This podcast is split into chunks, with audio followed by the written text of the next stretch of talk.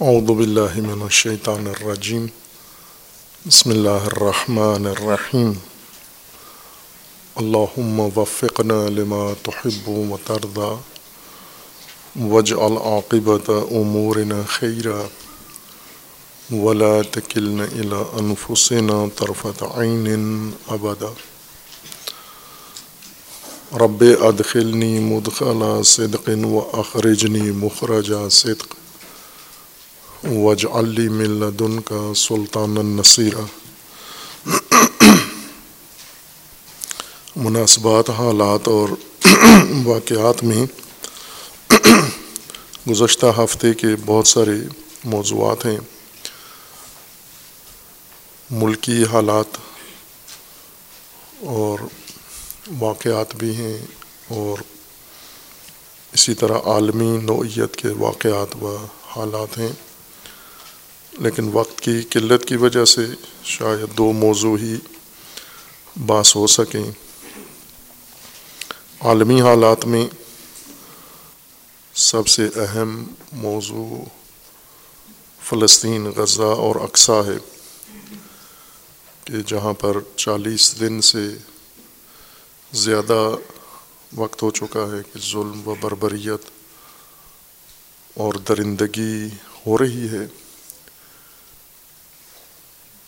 گیارہ ہزار سے زیادہ بچے عورتیں اور مرد شہید ہو چکے ہیں اور اس سے کہیں زیادہ تعداد وہ زخمیوں کی ہے اور زخمیوں کے اوپر زیادہ ظلم و تشدد ان دنوں میں ہو رہا ہے۔ ان آخری دو تین دنوں میں زیادہ ظلم و تشدد اسپتالوں میں موجود زخمی ہیں جو انہی دھماکوں میں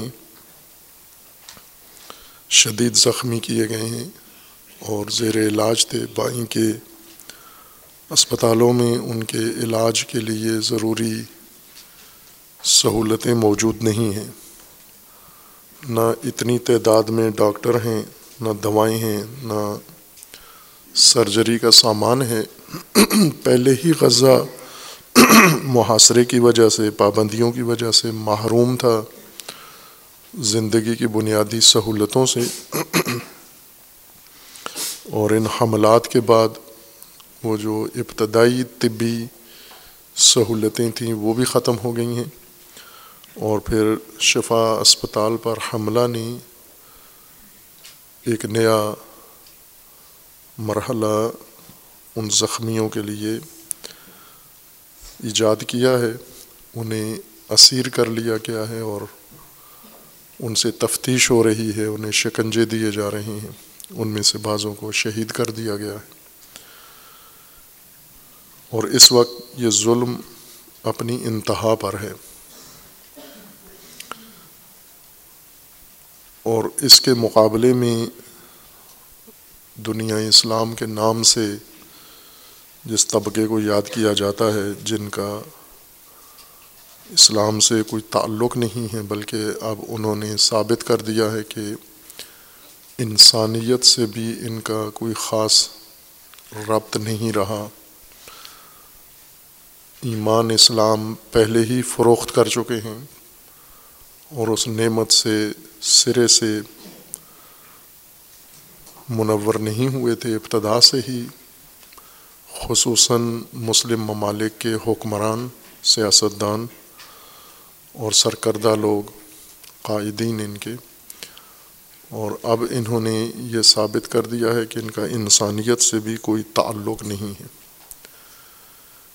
ایک مجرم گروہ ہے، امریکہ، برطانیہ، یورپ اور ان کا مہرہ اسرائیل، ان کی ناجائز اولاد۔ یہ صف اول کے مجرمین ہیں اور ان کے پیچھے باقی مجرمین جو مدد فراہم کر رہے ہیں، ان کو تقویت کرتے ہیں۔ اور جنہوں نے یہ سارے وسائل انہیں فراہم کیے ہیں، یہ ماحول ان کو دیا ہے اور ظلم و بربریت کا میدان ان کے لیے ہموار کیا ہے۔ یہ سب مجرمین ہیں۔ اور ان میں مسلمان بھی شامل ہیں۔ اصل سیہونی یلغار ہے اور سیہونی یلغار میں یہودی سیہونی طبقہ ہے۔ مسیحی سیہونی گروہ ہے۔ اور مسلم سیہونی طبقہ یہ مجرمین میں ہیں۔ اور ان کے حامیوں میں ہندو سہیونی ہیں اور مغربی سہیونی ان کی پشت پر ان کی حمایت میں ہیں، جو انہیں سیاسی حمایت دیتے ہیں، عالمی اداروں میں حمایت انہیں فراہم کرتے ہیں اور تسلیحاتی اور مالی حمایت و تجارتی حمایت کرتے ہیں سیونیوں کو، مجرم سیونیوں کو۔ خصوصاً جو مسلمان سیہونی ہیں چند سال پہلے جب سہیونیت نے عرب ملکوں کو تسخیر کر کے اپنے سامنے تسلیم کیا تھا، جو کہا لیا تھا، اسی وقت عرض کیا تھا کہ بعض خلیجی ریاستیں مکمل سیہونی ریاستیں ہیں۔ مسلمان ہوتے ہوئے سیہونی ہیں۔ سیہونی یہود کو نہیں کہتے سیہون یوروشلم میں، بیت المقدس میں ایک پہاڑی کا نام ہے۔ اور وہ پہاڑی ایک تاریخی حیثیت رکھتی ہے۔ سابقہ تاریخ کے لحاظ سے بعض انبیاء کا مقام اسے قرار دیا جاتا ہے یا بعض انبیاء کی جائے پیدائش اس پہاڑی کو سمجھا جاتا ہے۔ اور یہودیوں کے ہاں وہ پہاڑی مقدس پہاڑوں میں سے ہے۔ اس پہاڑ کا نام سیہون ہے۔ اسی نام پر انہوں نے تنظیم بنائی ہے سیہونی تنظیم بنائی ہے، جس کا مقصد اسی یوروشلم پر، بیت المقدس پر قبضہ کرنا اور فلسطین پر قبضہ کرنا اور فلسطین بھی ان کے نزدیک فقط یہی اراضی نہیں ہے جس پر ان کا قبضہ ہے، بلکہ وہ اپنی زمین کو وسعت دیتے ہیں جس میں اردن، مصر کا ایک بڑا حصہ، آدھا حصہ مصر کا۔ اردن اور شام اور لبنان، یہ اسرائیل کا اسرائیل کا قلم رو یا خطہ قرار دیتے ہیں۔ جو جس کو وہ اپنی عرض مقدس سمجھتے ہیں، عرض معود کہتے ہیں، اس میں یہ ممالک بھی شامل ہیں۔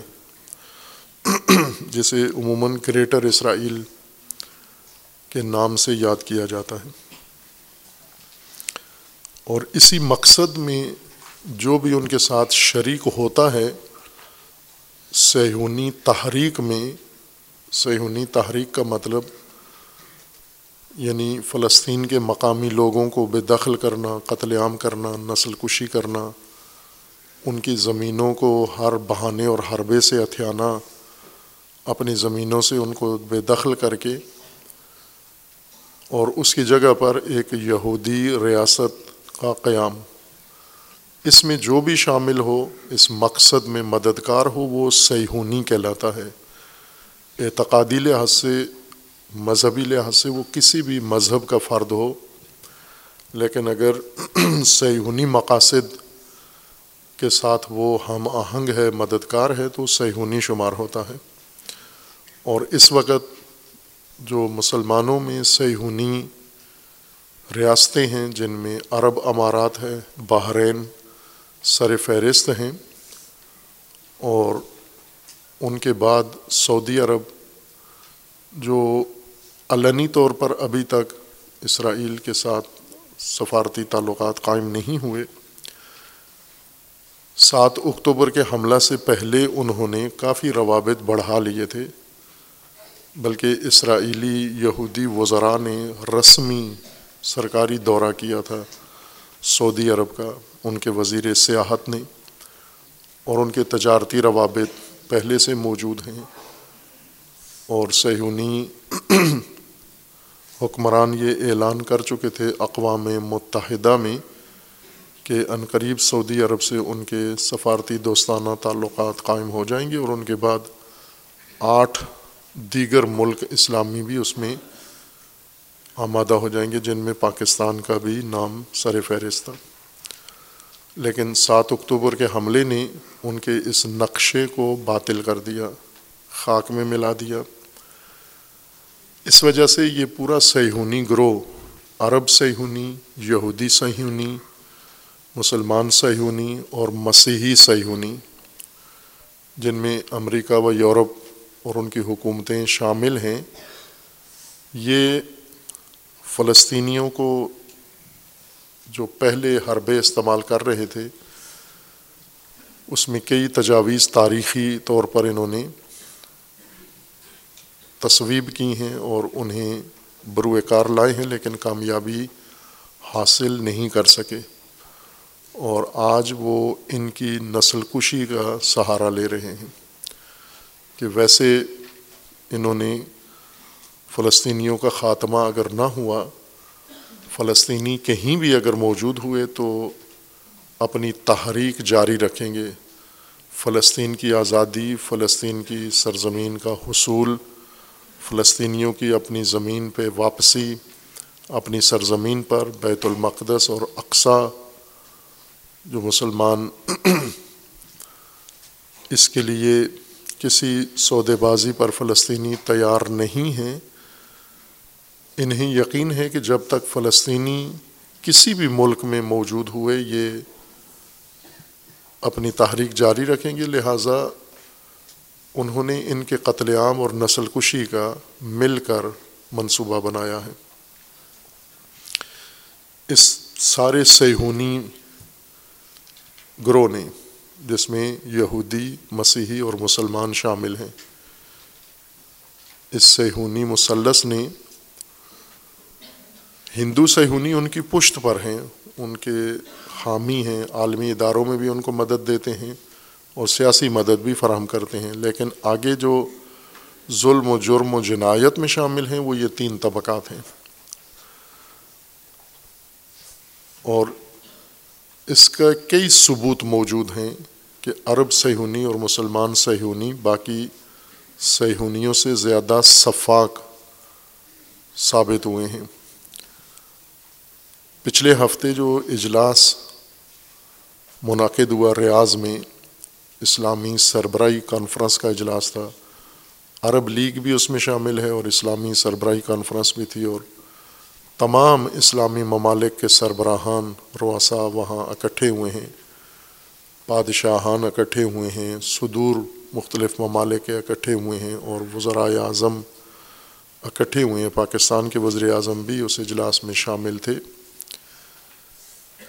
انہوں نے وہاں بیٹھ کر اجلاس کیا اور موضوع غزہ تھا، فلسطین تھا۔ اور غزہ اور فلسطین کے متعلق کوئی ایک بات فیصلہ بھی نہیں کر سکے۔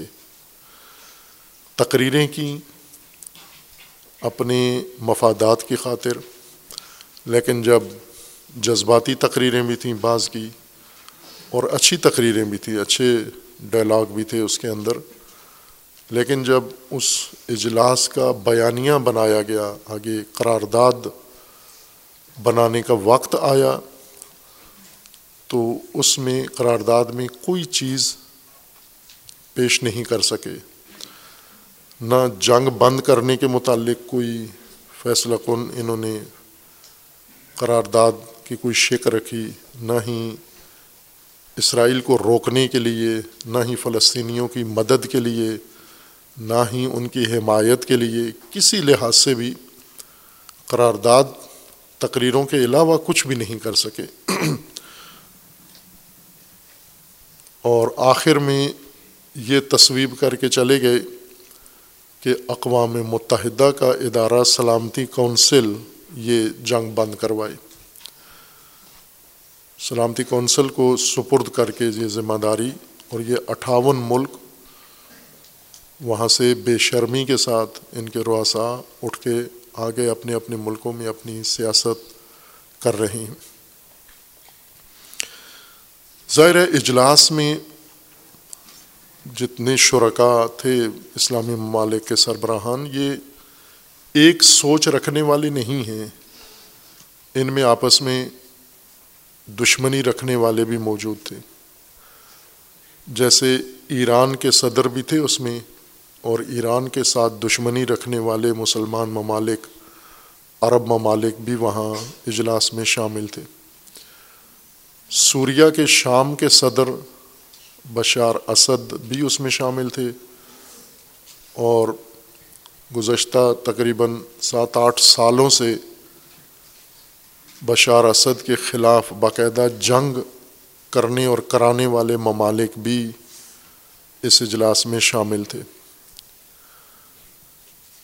اسی طرح ترکی بھی اس اجلاس میں شامل تھا اور ترکی کے ساتھ دشمنی رکھنے والے بھی شامل تھے۔ قطر اس اجلاس میں شامل تھا اور قطر کے ساتھ دشمنی رکھنے والے عرب ملک بھی اس میں شامل تھے۔ اور ایک جو اہم بات ہے وہ یہ کہ فلسطین کی اس میں کوئی نمائندگی نہیں تھی۔ فلسطین کا کوئی سربراہ یا مندوب یا نمائندہ نہیں بلایا گیا اس اجلاس میں، جو فلسطین کے بارے میں منعقد ہوا تھا۔ بعض ممالک نے جیسے ترکی اور شام نے یہ تجویز پیش کی کہ جن اسلامی ممالک کے اسرائیل کے ساتھ دوستانہ سفارتی تعلقات ہیں، وہ ختم کر دیں۔ جن کے تجارتی تعلقات ہیں، وہ ختم کر دیں، لیکن شدید مخالفت اس تجویز کی کی گئی۔ عرب امارات جو ایک سیہونی ریاست ہے مکمل طور پر، اور عرب ریاست امارات پر اس وقت عربوں سے زیادہ سیہونیوں کا کنٹرول اور غلبہ ہے، زیادہ ہے۔ اسی طرح بحرین چھوٹا سا ملک ہے اور بہت ہی اپنی سیاست کے لحاظ سے ظالمانہ ترین نظام عرب ریاستوں کے اندر سخت ستم گر نظام وہاں پر موجود ہے۔ ایک خاندان ہے، حاکم ہے۔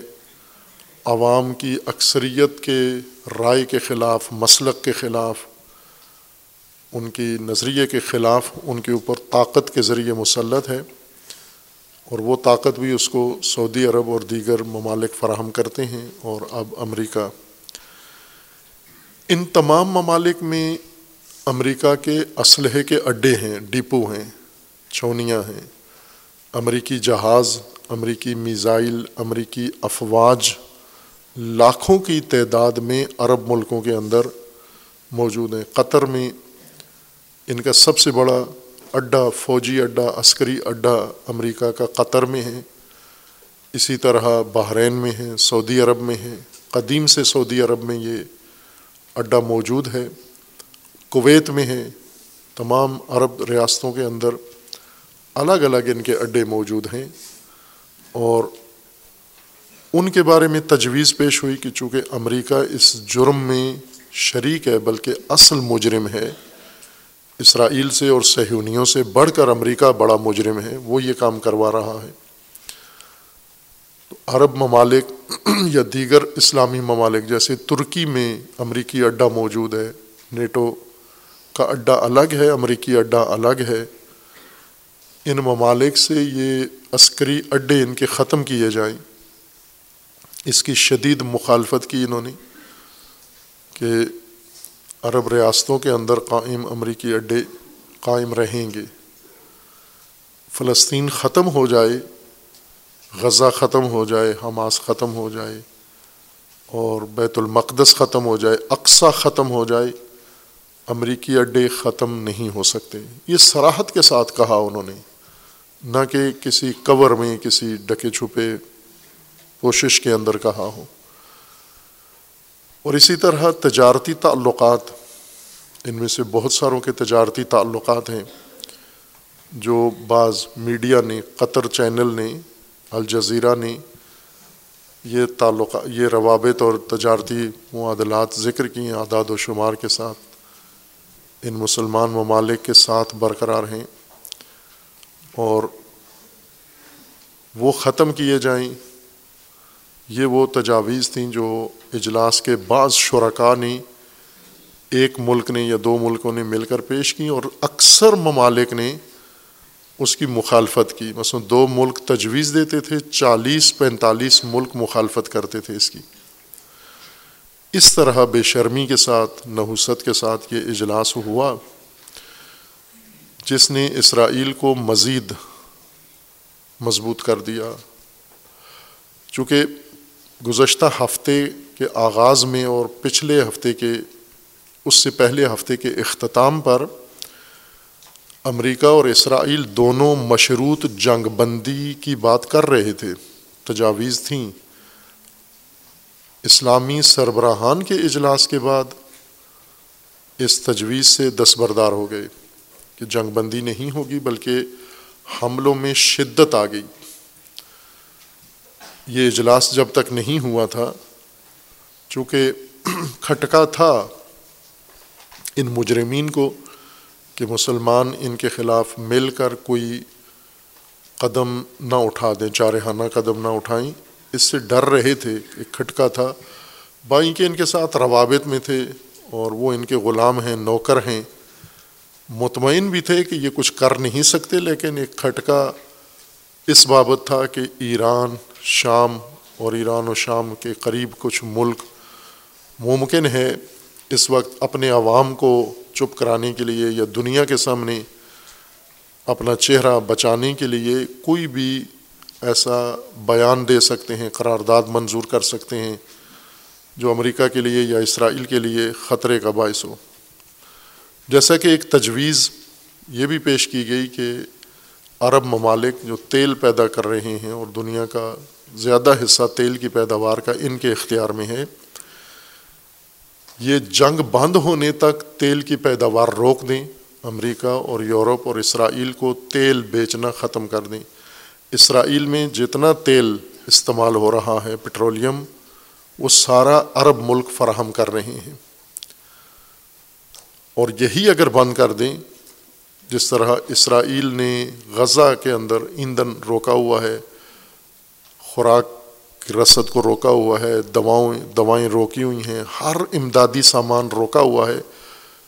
آپ صرف اسرائیل کے لیے تیل بند کر دیں، یہ بھی انہوں نے اس اجلاس میں شدید مخالفت کے ساتھ اس تجویز کو رد کر دیا کہ ہم تیل کی پیداوار بند نہیں کریں گے یا تیل کی فروخت ان ممالک کو نہیں روکیں گے۔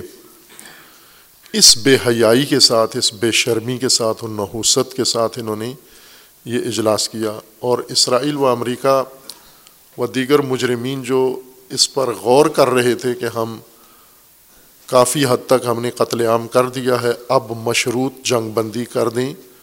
اس مشروط جنگ بندی کی رائے سے بھی وہ پھر گئے اور اس اجلاس کے بعد ان کے حملوں میں شدت آ گئی۔ پہلے اسرائیل کو اسپتال پر ہوائی حملے کر رہے تھے۔ لیکن زمینی حملہ کر کے اسپتال پہ قبضہ کرنا اور جرم و جنایت مریضوں کے اوپر کرنا، یہ دشوار سمجھ رہے تھے کہ پوری دنیا کے اندر اس کا عکس العمل اسرائیل کے خلاف ہوگا۔ اس وجہ سے اس رد عمل سے بچنے کے لیے وہ بالواسطہ یہ سارے کام کر رہے تھے۔ نقصان پہنچا رہے تھے اسپتالوں کو، لیکن خود اسپتالوں پر یلغار کرنے کی ضرورت نہیں ہو رہی تھی۔ اس اجلاس کے بعد انہیں یہ ضرورت ہوئی اور انہوں نے حملہ کیا اور باقی اسپتالوں کو اب وارننگ دے دی ہے کہ وہ بھی خالی کریں۔ اگر خالی نہیں کریں گے تو اسرائیلی ان میں گھس کے قتل عام کریں گے۔ مریضوں کو بھی، ڈاکٹروں کو بھی، جو بھی وہاں اسپتال میں موجود ہے، خواہ مریض ہے یا علاج کرنے والا گروہ ہے، طبقہ ہے اسٹاف ہے ان کو قتل کر دیں گے اور ایسا کر رہے ہیں وہ۔ یہ شہ جو اسرائیل کو ملی ہے، اصل حملے کی شہ امریکہ نے دی ہے اور شدت کی شہ یہ عرب اور مسلمان ممالک کے سربراہی اجلاس نے دی ہے۔ اس کی وجہ یہ ہے کہ کیوں اسلامی سربراہی اجلاس اور سربراہان ممالک اسلامی اتنے ننگے، اتنے گندے، اتنے پست اور گھٹیا ثابت ہوئے۔ اس کی کئی وجوہات ہیں۔ ایک وجہ یہ ہے کہ ان میں سے اکثر ناجائز اقتدار حاصل کر کے آئے ہیں۔ جائز طریقے سے اپنے ملکوں کے اندر اقتدار میں نہیں آئے، ناجائز قبضہ کیا ہے۔ ان ناجائز اقتدار میں بیٹھے ہوئے لوگوں میں سے کچھ ایسے عرب ممالک ایسے ہیں جن کے حکومتیں فلسطینی، فلسطین کے ساتھ خیانت کے نتیجے میں ہی وجود میں آئے ہیں۔ یعنی ان کے اقتدار کا آغاز ہی فلسطین فروشی سے ہوا ہے، بیت المقدس فروشی سے ہوا ہے اور فلسطینی عوام کا خون بہانے کے مجوز سے ان کے اقتدار کا آغاز ہوا ہے۔ جیسے یہ خاندان جو سعودی عرب میں حاکم ہے، بحرین میں جو حاکم ہے، متحدہ عرب امارات میں جو خاندان حاکم ہیں، اور ایسے ہی کویت اور قطر اور دیگر ریاستوں کے اندر، یہ تو حاکم نہیں تھے۔ گزشتہ صدی کے آغاز میں یہ خاندان حاکم نہیں تھے، بلکہ یہ خطہ تمام ترکوں کے اقتدار اور حکومت کے زیر سایہ تھا، عثمانی حکومت کے زیر سایہ تھا۔ حجاز پر، سعودی عرب پر، باقی خلیجی ممالک پر ترکوں کی حکومت تھی اور فلسطین پر ترکوں کی حکومت تھی۔ اس حکومت کا خاتمہ کیا، انہوں نے اس حکومت کے خلاف بغاوت کی اور عثمانی حکومت جو اپنے دور کی سپر پاور تھی۔ کئی سال گزرے ہیں جس میں عثمانی دنیا کی طاقتور ترین حکومت رکھتے تھے۔ یعنی جو آج حیثیت امریکہ یا چین یا روس کی ہے، یہ حیثیت عثمانیوں کی تھی، مسلمان حکومت کی تھی۔ جن کا دارالخلافہ ترک، ترکیہ میں تھا۔ عربوں کو برطانیہ نے اکسایا، باقاعدہ برطانوی جاسوس برطانوی جاسوس آ کر اس نے عربی حلیہ اپنایا، عربی سیکھی، ان کے اندر اس نے رہنا شروع کیا۔ مفصل کتابیں جس کے اوپر ہیں، بلکہ فلمیں بھی بن چکی ہیں۔ لارنس آف عربیہ عربیہ، عرب لارنس یعنی انگریز تھا۔ اس نے شادی بھی عربوں میں کی اور انہی میں گل مل کے رہا اور اس نے جگہ جگہ جا کر ان قبائل کو اکسایا بغاوت پر کہ آپ مرکزی حکومت، وفاقی حکومت کے خلاف بغاوت کرو برطانیہ کے حق میں، اور جب مرکزی حکومت ختم ہو جائے گی تو جن جن علاقوں میں آپ ہیں، اس علاقے کی حکومت آپ کو دے دی جائے گی۔ اور ایسا ہی ہوا، جہاں جہاں انہوں نے عربوں نے، ان خاندانوں نے بغاوت کی اور مرکزی حکومت ختم کی مسلمانوں کی، وہاں فوراً برطانیہ کی حکومت آ گئی۔ برطانیہ قبضہ کرتا گیا، عثمانیوں کی شکست کے بعد اور پھر آخر میں برطانیہ نے ان خاندانوں کو یہ حکومتیں سپرد کر دیں۔ لیکن فلسطین کا سرزمین خیانت کاروں کو نہیں دی، کسی عرب خاندان کو نہیں دی جو خیانت میں شریک تھے، انہیں نہیں دی اور اس کے بجائے یہودیوں کو اور سیہونیوں کو فلسطین کی سرزمین سونپ دی۔ باقی سرزمینیں ان کو سونپ دیں اور یہ اقتدار ان کا آیا ہی فلسطین کے ساتھ اور سرزمین کے ساتھ خیانت کی وجہ سے اقتدار آیا ہے اور آج تک یہ اقتدار ان کا اسی شرط پر قائم ہے کہ یہ امریکہ کی غلامی کریں گے، برطانیہ کی غلامی کریں گے اور سیہونیوں کے مددگار اور حامی رہیں گے، اس لیے اقتدار ان کا باقی رہے گا۔ جس نے بھی سیہونیوں سے الگ راستہ اختیار کیا، اس کا اقتدار ختم کر دیا جائے گا۔ جیسا کہ ہوا مراکش میں ہوا، مصر میں ہوا، لیبیا میں ہوا اور بعض دیگر ممالک میں۔ اور شام میں بھی انہوں نے یہ بغاوت شروع کروائی، لیکن وہاں پر ایران اور حزب اللہ اور روس کی مدد سے بشار اسد کی حکومت ختم نہیں کر سکے۔ تباہی بہت پھیلائی، لیکن ناکام رہے۔ شام کے اندر اپنے مقصد میں ناکام رہے۔ یہ بنیادی طور پر پیداشی طور پر سہونی ہے چونکہ سہونیت کے ساتھ وفاداری کی شرط پر ان کو اقتدار ملا تھا۔ اور ان کا اقتدار اسی شرط پر باقی ہے۔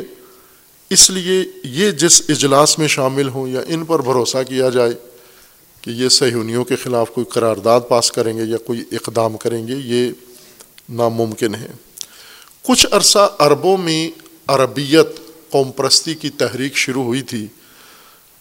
جمال عبد الناصر مصر کا جو سربراہ تھا، بغاوت کے ذریعے، فوجی بغاوت کے ذریعے اقتدار پہ قبضہ کر کے پھر اس نے عرب پانزم، پین عربزم کی اس نے سیاست اپنائی پالیسی اپنائی۔ عرب قوم پرستی۔ جس کو وقتی طور پر کافی مقبولیت ملی، عروج ملا۔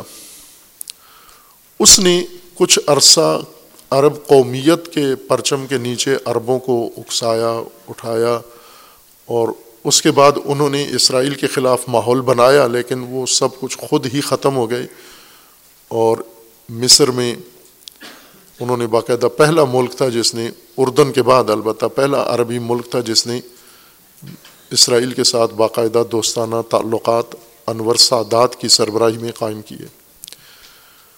موجودہ عرب جو کئی حوالوں سے پستر بن چکے ہیں، ان ان کے اندر عربی غیرت بھی نہیں ہے، اسلامی غیرت بھی نہیں ہے اور انسانی غیرت بھی نہیں ہے ان کے اندر۔ اس لیے آج ان کی آنکھوں کے سامنے غزہ کے اوپر، فلسطین کے اوپر یہ ظلم ہو رہا ہے۔ اور اس سے پہلے جب امریکہ میں ٹرمپ کی حکومت تھی اور اس سے پہلے جارج بش کی حکومت تھی، انہوں نے عربوں کو، مسلمانوں کو اس بات پر بھی تیار کر لیا تھا کہ اسرائیل، فلسطین کی جتنی سرزمین باقی ماندہ ہے، کچھ پر تو اسرائیل قابض ہے، وہ اسی کے پاس رہے گی جس پر وہ قابض ہے۔ جو اس کے قبضے میں نہیں ہیں وہ بھی اسے فروخت کر دی جائے، اسرائیل خرید لے اس سرزمین کو، لیکن اسرائیل پیسے نہیں دے گا۔ یہ پیسے متحدہ عرب امارات ادا کرے گا۔ اسرائیل کی جانب سے فلسطینیوں کو پیسے دے کر انہوں نے اس کی رقم بھی معین کی تھی۔ چھ ارب ڈالر یا اتنے کہ اس قیمت کو لے کر پیسے لے کر فلسطینی بیت المقدس سے بھی نکل جائیں، غزہ سے بھی نکل جائیں، رام اللہ سے بھی نکل جائیں، اور جنن اور دوسرے شہروں سے بھی نکل جائیں جہاں آج فلسطینی آباد ہیں، فلسطین میں۔ اور اس کے بدلے میں مصر کا سہارائے سینا، جو پہلے اسرائیل کے قبضے میں تھا، اس پر فلسطینی ریاست آباد کی جائے نئے نام سے، فلسطین کے نام سے یا نئے نام سے۔ اور فلسطینیوں کو وہاں آباد کیا جائے اور مصر کو اس سرزمین کے پیسے سعودی عرب ادا کرے۔ یہ دو عرب ملک اسرائیل زمین خریدے فلسطینیوں سے پیسے متحدہ عرب امارات دے گا اور اس نے قبول کیا کہ میں اسرائیل کی طرف سے یہ پیسے دوں گا۔ یہ تنازع ختم کرنے کے لیے ٹرمپ نے پلان بنایا، جس کو صفقت القرن، ڈیل آف سینچری جسے کہا گیا تھا اس کے اندر یہ سودا طے پایا تھا اور باقی عرب ملکوں کو تیار کر لیا تھا اور باقاعدہ تاریخیں دے رہے تھے کہ فلاں تاریخ کو آخری معاہدہ ہوگا اور اس وقت بھی انہوں نے یہ کہا کہ ایران نے اس معاہدے کو ناکام بنایا ہے۔ ایران کے ساتھ ٹرمپ کی دشمنی کی بڑی وجہ یہ تھی کہ ایران نے اس معاہدے کو ناکام بنا دیا۔ فروخت والا۔ اب یہی جو قبلہ فروش ہیں، وطن فروش ہیں، قوم فروش ہیں، دین فروش، یہ پھر مل بیٹھے ہیں ریاض میں، سربراہی اجلاس میں، دوبارہ فلسطین کو فروخت کرنے کے لیے۔ لیکن اس دفعہ نہ پیسوں کے بدلے میں، اقتدار کے بدلے میں فلسطینیوں کی نسل کشی کا سودا کیا انہوں نے، کہ اسرائیل جس طرح شروع ہوا ہے فلسطینیوں کو ختم کرنے میں یہ قتل عام جاری رکھے اور عرب نہ خود نہ کسی اسلامی ملک کو اس میں مداخلت کی اجازت نہیں دیں گے۔ یہ اس اجلاس کا ماحصل تھا اور اس کے بعد شدت آئی ہے اسرائیل کے اندر۔ کسی ملک کے اندر اندرونی طور پر بھی کوئی خاص تحرک نہیں ہے فلسطین کے حوالے سے۔ اب ہر ملک اپنے معمول کے مطابق عمل کر رہا ہے، مسلم وغیر مسلم ممالک میں۔ اور یہ نقطہ جو پہلے بارہا عرض کیا ہے کہ اس وقت دنیا میں اصولی سیاست کا مکمل طور پر خاتمہ ہو چکا ہے۔ ہم کسی جگہ مثال نہیں دے سکتے کہ یہاں پر اصولی سیاست ہو رہی ہے۔ اصول یعنی انسانیت کے اصول عدالت کے اصول، انصاف کے اصول، یا حتیٰ ڈیموکریسی کے اصول، جمہوریت کے اصول اور اسلامی اصول، یہ اصول دنیا سے، تمام دنیا سے اٹھ گئے ہیں۔ اس وقت مفادات کی بنیاد پر سیاست ہے، تمام دنیا کی۔ ہر ملک اپنے مفادات کو مد نظر رکھ کر سیاسی پالیسی بنا رہا ہے کہ اپنے مفادات کہاں سے حاصل ہوں گے۔ اور کہاں سے ہم نے اپنے مفادات بچانے ہیں۔ تمام ممالک نہ اپنے طور پر کوئی قدم اٹھانے کی نیت رکھتے ہیں اور نہ اجتماعی طور پر۔ جب اس طرح کا موقع آتا ہے، سربراہان مل بیٹھتے ہیں تو وہاں پر بھی بہت ہی پستی کے ساتھ شفاقیت کے ساتھ بزدلی دکھا کے بغیر کوئی فیصلہ کیے اٹھ جاتے ہیں۔ اس کے اندر سب سے بڑی وجہ یہ ہے کہ یہ مفادات کی سیاست کرتے ہیں۔ البتہ مفاد پرستوں میں دو گروہ ہیں۔ ایک وہ ہیں جو اپنے ملک اور اپنی قوم کا مفاد مد نظر رکھتے ہیں۔ کچھ ممالک ایسے ہیں جو قومی مفاد اور ملکی مفاد کو بنیاد قرار دیتے ہیں۔ کچھ ملک ایسے ہیں جن کے حکمران ذاتی مفاد اور خاندانی مفاد کے حصول کے لیے سمجھوتے کرتے ہیں، حتیٰ اپنے ملکی مفاد کے لیے بھی کچھ بھی نہیں کرتے جیسے پاکستانی حکمران ہیں۔ اور پاکستان جیسے اور بھی حکمران ہیں جو ملکی مفاد کو بھی مد نظر نہیں رکھتے، بلکہ فقط اپنے ذاتی مفاد کو، اپنے اقتدار کی خاطر یا اپنے خاندان کی خاطر یا اپنی جماعت کے مفادات کو بنیاد قرار دے کر پالیسیاں بناتے ہیں اور عالمی اداروں میں جا کر نمائندگی کرتے ہیں۔ اس مفاد پرستی کے عالم میں، دنیا اسلام میں، چونکہ اسرائیل کو، امریکہ کو علم ہے، امریکہ کی مٹھی میں ہیں یہ سارے ممالک اور حکمران، انہیں پتہ ہے کہ یہ اپنے ملکوں میں، اپنی میٹنگوں میں، اپنی نشستوں میں کیا سوچتے ہیں اور کیا کرتے ہیں یہ۔ اس لیے انہیں ان کا اندازہ ہے، ان کا وزن پتہ ہے، ان کی اوقات پتہ ہے انہیں کہ یہ کسی اپنے طور پر بھی کوئی فیصلہ کرنے کے قابل نہیں ہے۔ اب یوں نہیں کہ ریاض اجلاس میں سربراہ اجلاس میں یہ کسی نتیجے پہ نہیں پہنچے۔ چونکہ وہاں مخالف ممالک بھی، دیگر ممالک بھی بیٹھے تھے۔ مثلا جیسے ترکیہ ہے، ترکیہ نے جو تجاویز پیش کی ہیں اجلاس کے اندر، وہ نہیں مانی گئیں۔ تو یوں نہیں کہ ترکیہ، ترکی کے اندر، استنبول کے اندر، انقرہ کے اندر وہاں تو کوئی مخالف نہیں ہے جو ان کی تجاویز کو رد کرے۔ وہاں تو اردوان خود ہے، صدر ہے، سلطان ہے۔ جو فیصلہ کرے وہاں ترکیہ کے اندر کوئی مخالف نہیں ہے۔ تو وہاں کیوں نہیں کوئی فیصلہ کن قدم اٹھاتا؟ صرف بیان دیتا ہے، تعلقات ختم نہیں کرتا، معاہدے کینسل نہیں کرتا۔ اور کسی طرح کے تعلقات پہ نظر ثانی نہیں کرتا، صرف بیان بازی کرتا ہے۔ عوام کو اپنے ساتھ ملانے کے لیے یا دنیا کو ایک ریاکاری دکھانے کے لیے۔ اسی طرح دیگر ممالک بھی ہیں کہ اپنے طور پر بھی ملک کے اندر کوئی اقدام نہیں کر رہے۔ نہ اسرائیل کو روکنے کے لیے اور نہ ہی امریکہ کے اوپر دباؤ ڈالنے کے لیے اور نہ ہی یہ فلسطین کی یا غزہ کی مدد کے لیے کوئی مناسب قدم اٹھا رہے ہیں۔ اس وقت تک کئی ان کی نشستیں ہوئی ہیں۔ مصر کی نشست ہوئی تھی، جدہ کی نشست ہوئی تھی، اب ریاض کی نشست ہوئی ہے۔ اور ایک سے بدتر ایک نشست میں یہ مفتضحانہ طور پر، شرمناک طور پر بیٹھ کے بلا نتیجہ اجلاس برخاست کر کے چلے جاتے ہیں۔ جبکہ یہ بہت کچھ کر سکتے ہیں۔ ایک اگر حملہ بھی نہ کریں، پیسے بھی خرچ نہ کریں، کچھ بھی نہ کریں صرف تیل فراہم کرنا، مجرم اور جارح ممالک کو تیل فراہم کرنا روک دیں۔ اگر کسی اور کو فراہم کرنا نہیں روک سکتے تو اسرائیل کو تیل بیچنا چھوڑ دیں گے۔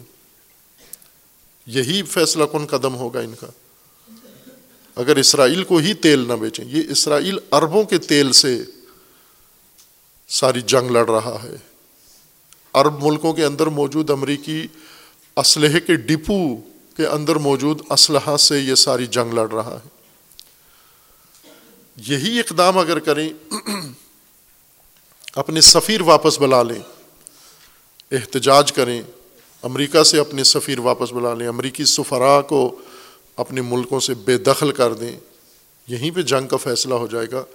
لیکن اس قابل نہیں ہے یہ، اتنی اوقات نہیں ہے ان کی یہ کام کر سکیں۔ اس لیے یہ مجرمین میں شامل ہیں اور یہ جرم کا حصہ ہیں یہ۔ یہ سہونیت ہے۔ یہ مسلمان سہونیت ہے۔ جس طرح یہودی سہونیت ہے، اسی طرح یہ مسلمان سہونیت ہے اور یہ مجرم لوگ ہیں۔ درست قدم وہی ہے جو امام خمینی رحمۃ اللہ علیہ نے بیان فرمایا ہے کہ عوام امت اسلامیہ فیصلہ کن قدم اٹھائے امت اسلامیہ اپنے راستے حکومتوں سے جدا کرے۔ پچھلے جمعے کو امام کعبہ نے کعبہ کے اندر خطبے میں یہ کہا کہ تمام مسلمان دنیا میں حکومتوں کے پیچھے چلیں غزہ کے مسئلے میں، فلسطین کے موضوع پر جو کچھ ان ممالک کی حکومتیں سوچتی ہیں، کرتی ہیں، عوام وہی کام کریں۔ جیسا کہ اس قسم کے مولویوں نے تاریخ میں بنو امیہ کا اقتدار مضبوط کیا، لوگوں کو فتوے دیے، حکمران جیسا بھی ہو، فاسد ہو، فاسق ہو، جو حاکم کہے وہ کرو آپ۔ آج بھی اس کماش کے علماء لوگوں کو کعبہ سے یہ تلقین کر رہے ہیں۔ امام خمینی اس کے الٹ فرماتے تھے کہ امتیں اقوام حکمرانوں سے اپنے راستے علیحدہ کریں۔ حکمران ضمیر فروش ہیں، حکمران بزدل ہیں، حکمران پست ہیں، گھٹیاں ہیں، یہ اعلی کار ہیں مجرمین کے امریکہ کے۔ ان سے عوام اپنا بےغیرتی کا راستہ، ان کا الگ کر کے عزت کا راستہ اپنائیں، وقار کا راستہ اپنائیں، انسانیت کا راستہ اپنائیں، اسلام کا راستہ عوام اقوام اپنائیں۔ اور اقوام بہت کچھ کر سکتی ہیں۔ حکمرانوں کو بھی، اپنے بغیرت حکمرانوں کو بھی سبق سکھا سکتی ہیں اور انہیں تبدیل بھی کر سکتے ہیں۔ انہیں اقتدار سے محروم بھی کر سکتے ہیں یہ عوام۔ اور اس جرم و ظلم و بربریت کو بھی عوام روک سکتے ہیں۔ لیکن بشرط شعور و بیداری، اگر حکمرانوں کے اندر یہ بیدا، اگر عوام کے اندر بیداری آ جائے اور امام کعبہ جیسے علماء کی تلقینیں نہ سنیں یا دیگر اسی طرح کے بہت ہی بے ضمیر مولوی جو یہ کہتے ہیں، کوئی کہتا ہے حماس شیعہ ہے، ان کی کوئی مدد نہ کرو۔ فلسطینی شیعہ ہو گئے ہیں، چونکہ ایران و حزب اللہ ان کی حمایت کرتے ہیں۔ یہ ان کے تشیع کی دلیل ہے اور شیعہ کی کوئی مدد نہیں کرنی چاہیے۔ اور ایک اسی طرح کا دجالی مولوی وہ یہ کہہ رہا ہے کہ فلسطین میں چونکہ شیعہ نہیں ہیں، سارے اہل سنت ہیں، لہٰذا ان کی مدد نہیں کرنی چاہیے۔ یہ امام کعبہ جیسے اور امام کعبہ کی نسل سے ہر طبقے میں یہ، ہر مسلک کے اندر یہ لوگ موجود ہیں۔ عوام ان لوگوں سے بھی براعت اختیار کریں۔ براعت بہت اہم رہنمائی ہے قرآن کی۔ براعت کا آج تبرہ کا فلسفہ سمجھ میں آتا ہے کہ قرآن کریم نے براعت کا عنصر کیوں رکھا؟ کہ مسلمانوں کے واجبات میں سے ایک واجب براعت ہے، تبری ہے اور تبرہ ہے یعنی بیزاری، لا تعلقی اور علیحدگی طاغوتوں سے علیحدگی صفاق مجرمین سے علیحدگی اقتدار پرست، مفاد پرست حکمرانوں سے علیحدگی، ضمیر فروش مولویوں سے علیحدگی، بزدل حکمرانوں سے علیحدگی، تفرقہ باز علماء سے علیحدگی۔ یہ علیحدگی بہت اہم ہے کہ عوام کی بقا، دین کی بقا اس براعت میں ہے، تبرہ میں ہے۔ ان سے عوام علیحدگی اختیار کریں، اپنا راستہ الگ کر لیں، براعت یعنی عوام اپنا راستہ، مومنین اپنا راستہ ان لوگوں سے علیحدہ کر لیں۔ عزت اسی میں ہے۔ جیسا کہ حماس نے کیا اپنا راستہ، ان بغیرت لوگوں سے الگ کیا۔ یہ راستہ الگ کریں اپنا۔ امام حسین علیہ السلام نے براعت ہی کی۔ برات کا مطلب یہ ہوتا ہے علیحدگی، لا تعلقی۔ تاغت سے، یزیدیت سے، ان لوگوں سے، اس تفکر سے، سوچ سے علیحدگی۔ پستی ہے اس کے اندر انسانیت کی۔ اور عوام فیصلہ کن قدم اٹھا سکتے ہیں اپنے ملکوں کے اندر بھی اور عالمی مسائل کے اوپر بھی اور خصوصاً موجودہ جو بربریت ہے غزہ کے اوپر انجام پا رہی ہے، ڈٹھائی کے ساتھ کے مجرم قتل عام میں لگے ہوئے ہیں۔ ان کو بھی عوام سزا بھی دے سکتے ہیں، جنگ بھی بند کروا سکتے ہیں اور اس کی سخت سزا بھی دے سکتے ہیں۔ یہ دونوں کام عوام کے ہاتھ میں عوام یہ کام کر سکتے ہیں، لیکن جب ان کے اندر شعور ہو، یہ مدہوش نہ ہو یہ بے ہوش نہ ہو اور یہ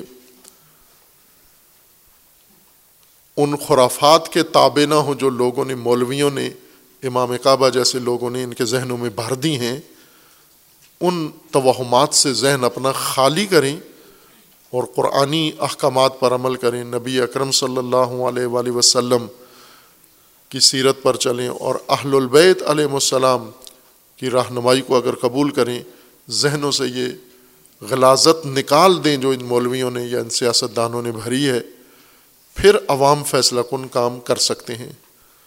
انشاءاللہ پاکستان میں ایک بڑی جمعیت عوام کی بیدار ہیں اور ثبوت دے رہے ہیں۔ جگہ جگہ باقاعدہ اس تنفر کا اظہار کر رہے ہیں برات کا اظہار کر رہے ہیں اور علیحدگی اپنی ثابت کر رہے ہیں کہ ہمارا راستہ یہ نہیں ہے جو ان دھوکہ بازوں کا راستہ ہے۔ اور یہ تسلسل ہے اور اس کام کو زیادہ منظم طریقے سے اور بہتر طریقے سے انجام دینا چاہیے۔ یہ مؤثر قدم ہیں۔ یہ ریلیاں، مارچ، جلسے، جلوس بے اثر نہیں ہیں۔ اگر کوئی یہ سمجھتا ہے کہ ہمارا کام صرف ریلی میں شرکت کرنا ہے اور بس، اور یہیں تک فریضہ تھا ہمارا، یہ نہیں، یہ غلط سوچ ہے۔ لیکن اگر یہ ذہن میں رکھیں کہ یہ ہماری نفرت کا اظہار کا ایک ذریعہ ہے، براعت کے اظہار کا ایک ذریعہ ہے، اور آپس میں اتفاق کا ایک ذریعہ ہے، یہ مارچ اور ریلیاں اور اجتماعات، اور اپنا پیغام ان کے ذریعے سے دنیا کو دینا ہے یہ ایک فقط وسیلہ ہے، ذریعہ ہے اور اس کو تسلسل کے ساتھ قائم رکھیں۔ ریلیاں بھی ہوں، اجتماعات بھی ہوں اور دیگر لازمی اقدامات بھی ہوں۔ ریلیاں اور اجتماعات آگاہی کے لیے ہیں، توجہ کے لیے ہیں، توجہ دلانے کے لیے ہیں، توجہ کرنے کے لیے ہیں، لوگوں کو جگانے اور بیدار کرنے کے لیے ہیں۔ اب بیداری کے بعد جو کام ہے وہ اصل فیصلہ کن، وہ ہیں، فیصلہ ساز، وہ اقدامات ہیں۔ اور امید ہے کہ انشاءاللہ یہ غزہ کا مار کا جیسے کربلا میں جو کچھ ہوا، جس وقت ہوا، اس وقت انسانیت سوئی ہوئی تھی۔ لیکن پھر کربلا نے تاریخ کی انسانیت کو جھنجھوڑا اور آج تک جھنجھوڑ رہی ہے۔ کربلا مری نہیں ہے۔ غزہ بھی ممکن ہے آج کچھ لوگ لا تعلق ہوں، لیکن یہ کربلا جھنجھوڑتی رہے گی، ان کے ضمیر کو جھنجھوڑتی رہے گی۔ اس لیے وقت کے اوپر اگر بیداری ہو جائے تو کربلا کا نقشہ کچھ اور ہوگا۔ وقت کے اوپر اگر اقدام نہ ہوا، بعد میں تاثیر ہو اس کربلا کی تو وہ نقشہ کچھ اور ہوگا۔ ظالم کو مزید مہلت مل جائے گی۔ یہ مہلت عوام ختم کر سکتے ہیں۔ اور انشاءاللہ پاکستان کے عوام یہ ثابت کر رہے ہیں کہ اپنے بغیرت حکمرانوں کی طرح نہیں ہیں سیاست دانوں کی طرح نہیں ہیں اور مصلحت پسند مولویوں کی طرح نہیں ہیں۔ مفاد پرست اور بت پرست لوگ جنہوں نے اپنے تنظیمیں یا ادارے بنا لیے ہیں اور ان کی خاطر فلسطین کی حمایت نہیں کرتے کہ ہمارا نام کہیں ایف اے ٹی ایف میں نہ آ جائے، ہمارا نام آئی ایم ایف میں نہ آ جائے، ہمارا نام دوسرے اداروں میں نہ آ جائے۔ اور ہمیں تشدد کا حامی نہ قرار دیا جائے۔ اس طرح کے توہمات کے ساتھ جو خاموش بیٹھے ہیں، یہ اللہ کا فرمان ہے کہ ظلم کا ساتھ دو گے یا ظلم پہ خاموش رہو گے تمہیں ظالم کے ساتھ ہی شمار کیا جائے گا۔ تم ظالم کے ساتھ معشور ہوگے۔ لہٰذا یہ طبقات سہونیوں کے ساتھ معشور ہوں گے جو ابھی جب وقت ہے اقدام کا نہیں کر رہے ہیں۔ تمام طبقات اور عوام ان کو بھی مجبور کر سکتے ہیں۔ چونکہ اکثر سیاستدان بھی عوام کے سامنے مجبور ہوتے ہیں، عوام کے محتاج ہوتے ہیں، عوامی حمایت کے محتاج ہیں یہ عوام۔ پاکستان میں جو لوگ فلسطین کے لیے آواز نہیں اٹھاتے، پاکستان کے عوام ان سے اپنا راستہ علیحدہ کر لیں۔ یہی فلسطین کے لیے بولنا شروع کر دیں گے۔ عوام ان سیاست دانوں کو فلسطین کی صف اول میں، فلسطین کے لیے آواز اٹھانے والوں کی صف اول میں لا کے کھڑا کرنا شروع کر سکتے ہیں۔ اسی طرح عوام اگر ان علماء کا ساتھ چھوڑ دیں، جو تماشائی ہیں، جو نہیں اقدام کرتے، خاموشی سے دیکھ رہے ہیں تماش بین ہیں، یہ مولوی سارے فلسطین کے لیے آواز اٹھانا شروع کر دیں گے۔ نہ اللہ کی خاطر، بلکہ ان عوام کی وجہ سے۔ اگر چند مقلدین کسی عالم کے کہہ دیں کہ چونکہ آپ فلسطین کے لیے آواز نہیں اٹھاتے، ہم آپ کی تقلید نہیں کرتے، اور ایسے کی کرنی بھی نہیں چاہیے۔ جو انسان کو رہنمائی نہ کر سکے، صحیح حق بتا نہ سکے، اس کی تقلید سے کیا آخرت میں بہشت میں جاؤ گے؟ جو دنیا میں آپ کو حق نہیں دکھا سکتا۔ اسی طرح اگر وہ خطیب ہے یا وہ تنظیمی ہے یا وہ کوئی بھی ہے اگر عوام اس سے لا تعلقی ظاہر کر دیں، وہ بھی آ جائے گا میدان میں، عوام سے بڑھ کر فلسطین کی حمایت شروع کر دے گا۔ اس لیے عوام یہ کام کر سکتے ہیں۔ علماء کو بھی بولنے پہ مجبور کر سکتے ہیں۔ حکمرانوں کو بھی ایک پالیسی بنانے پر مجبور کر سکتے ہیں۔ حکمرانوں کو بھی یہ ہدایت کر سکتے ہیں۔ عوام اگر بیدار ہو جائیں، بے شعور عوام ہوں، جیسا کہ متاثفانہ نظر آتے ہیں بعض اوقات۔ سیاست دانوں کے ہاتھوں میں کھیلتے ہیں اور مذہبیوں کے ہاتھوں میں کھیل کے تشدد کرتے ہیں فرقہ واریت کرتے ہیں، دہشت گردی کا حصہ بن جاتے ہیں۔ ایک دوسرے کے خلاف، ابھی پاکستانیوں کو کیوں اس طرح سے بھرپور نفرت نہیں ابھر رہی؟ جتنے جہادی ہیں، خاموش بیٹھے ہوئے ہیں، جتنے متشدد ہیں، یہاں کیوں ان کا تشدد ابھر کے باہر نہیں آتا؟ چونکہ اپنی نفرت وہ ساری مسلمان فرقوں کے خلاف ظاہر کر چکے ہیں۔ اپنی نفرت آپس میں بانٹ چکے ہیں۔ اس لیے یہودیوں سے اور اسرائیلیوں سے اور سہیونیوں سے اور ظالموں سے ان کو نفرت ہی نہیں ہے۔ نفرت کا ذخیرہ ہی ان کا ختم ہو گیا ہے۔ اتنی آپس میں نفرت کر چکے ہیں، شیعہ سنی کے ساتھ، سنی شیعہ کے ساتھ۔ اور اس طرح تفرق فرقے بنا کر اپنی نفرت ضائع کر چکے ہیں۔ آج ان کو ظالموں سے نفرت نہیں ہے۔ یہ پستی ہے انسان کی کہ ظالم سے اس کو نفرت نہ ہو اور اس کا اظہار براعت نہ کرے۔ انشاءاللہ پاکستان کے عوام بیدار ہوں گے انشاءاللہ اور فیصلہ کن قدم اٹھائیں گے۔ اور جو مواقع آتے ہیں جہاں جہاں بیداری کا ثبوت دینا ضروری ہے، وہاں دیں گے انشاءاللہ۔ ہر شہر میں دیں گے، ہر گاؤں میں، ہر دیہات میں۔ اور اس کو تسلسل کے ساتھ جاری رکھیں گے۔ اس تسلسل کا ایک موقع انیس نومبر ہے، لاہور میں انشاءاللہ۔ تمام طبقات اس کے اندر شرکت کریں گے اور ظالموں سے نفرت و بیزاری کا اظہار کریں گے اور مظلوم کے ساتھ اپنی حمایت کا عہد کریں گے اور اللہ کے ساتھ اپنی حمایت، اللہ کے ساتھ عہد کریں گے نصرت کا۔ اور اللہ کا وعدہ ہے کہ تم اللہ کی نصرت کرو، اللہ تمہاری نصرت کرے گا انشاءاللہ۔ اور اللہ تبارک و تعالیٰ سے دعا ہے کہ اس ظلم و بربریت کا اللہ خاتمہ فرمائے، ظالموں کو ظلم سمیت نیست و نابود فرمائے انشاءاللہ۔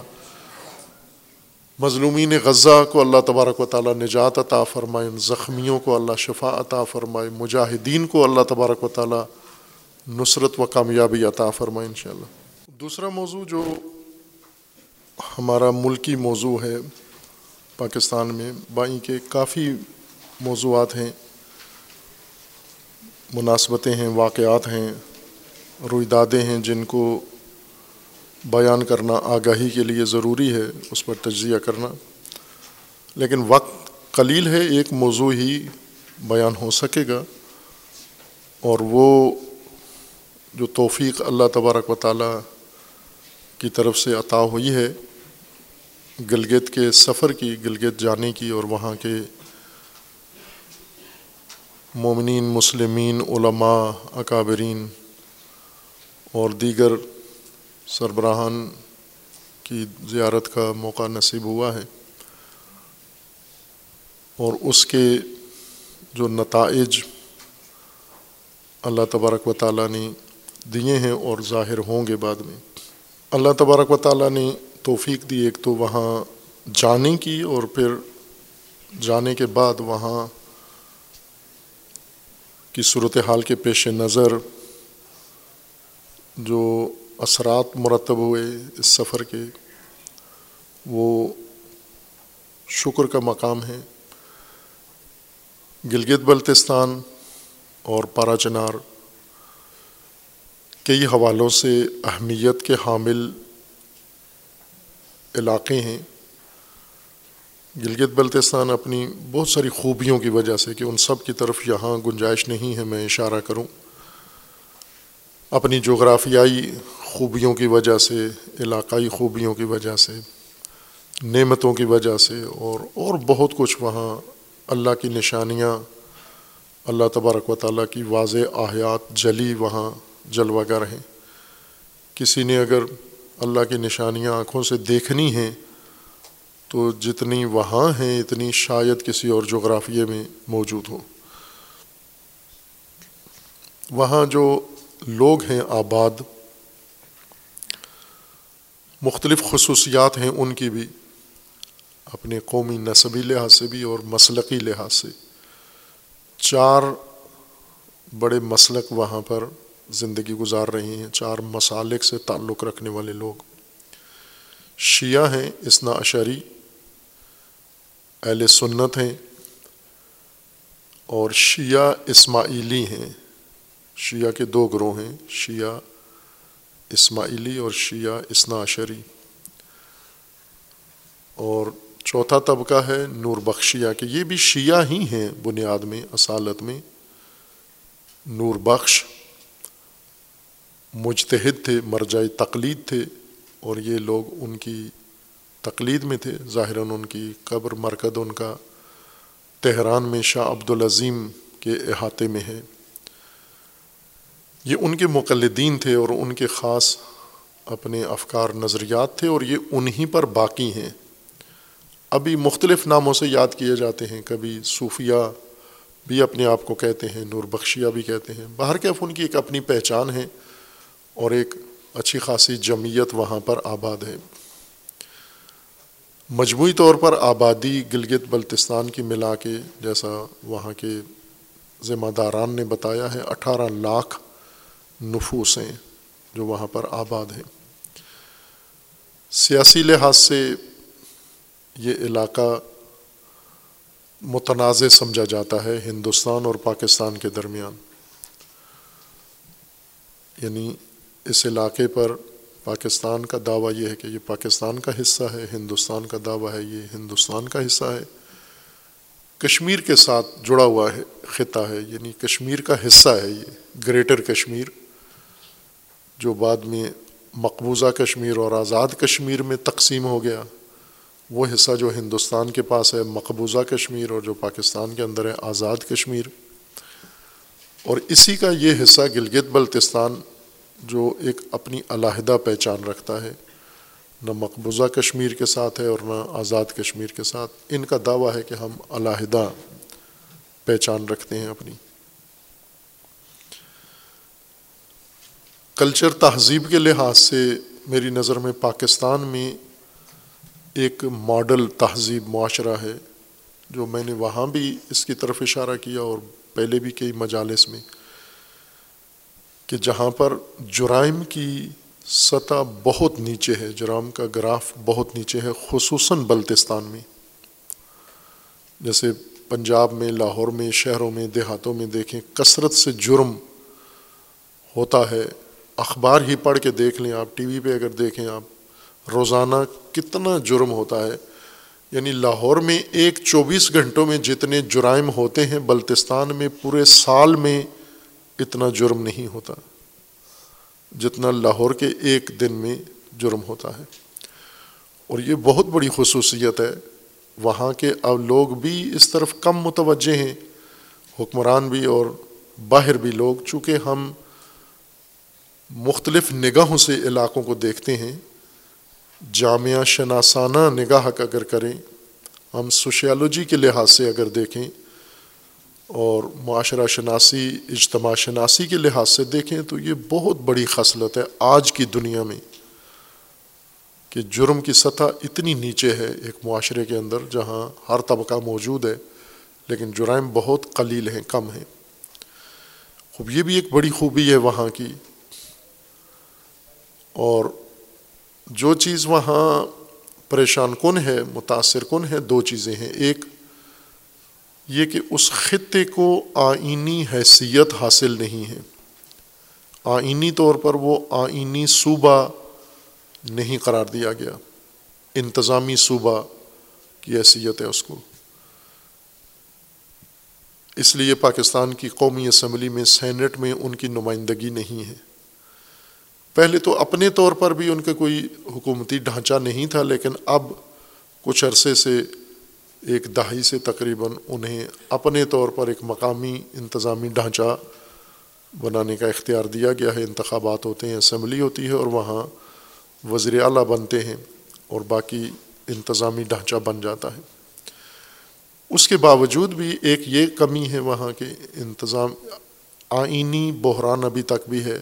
یعنی ظاہر آئینی حیثیت ہو تو باقی حقوق بھی ان کے لیے ہوں گے۔ وفاقی حکومت پاکستان کی ان کی اصل حاکم ہے، فیصلے اور اختیار سارے وفاقی حکومت کو ہوتے ہیں۔ اور دوسری وجہ یہ ہے کہ وہاں باوجود اس کے کہ بہت توانائی ہے، ایک ذخیرہ ہے عظیم توانائی کا، لیکن اقتصادی معیشتی لحاظ سے بھی محرومیت ہے وہاں پر۔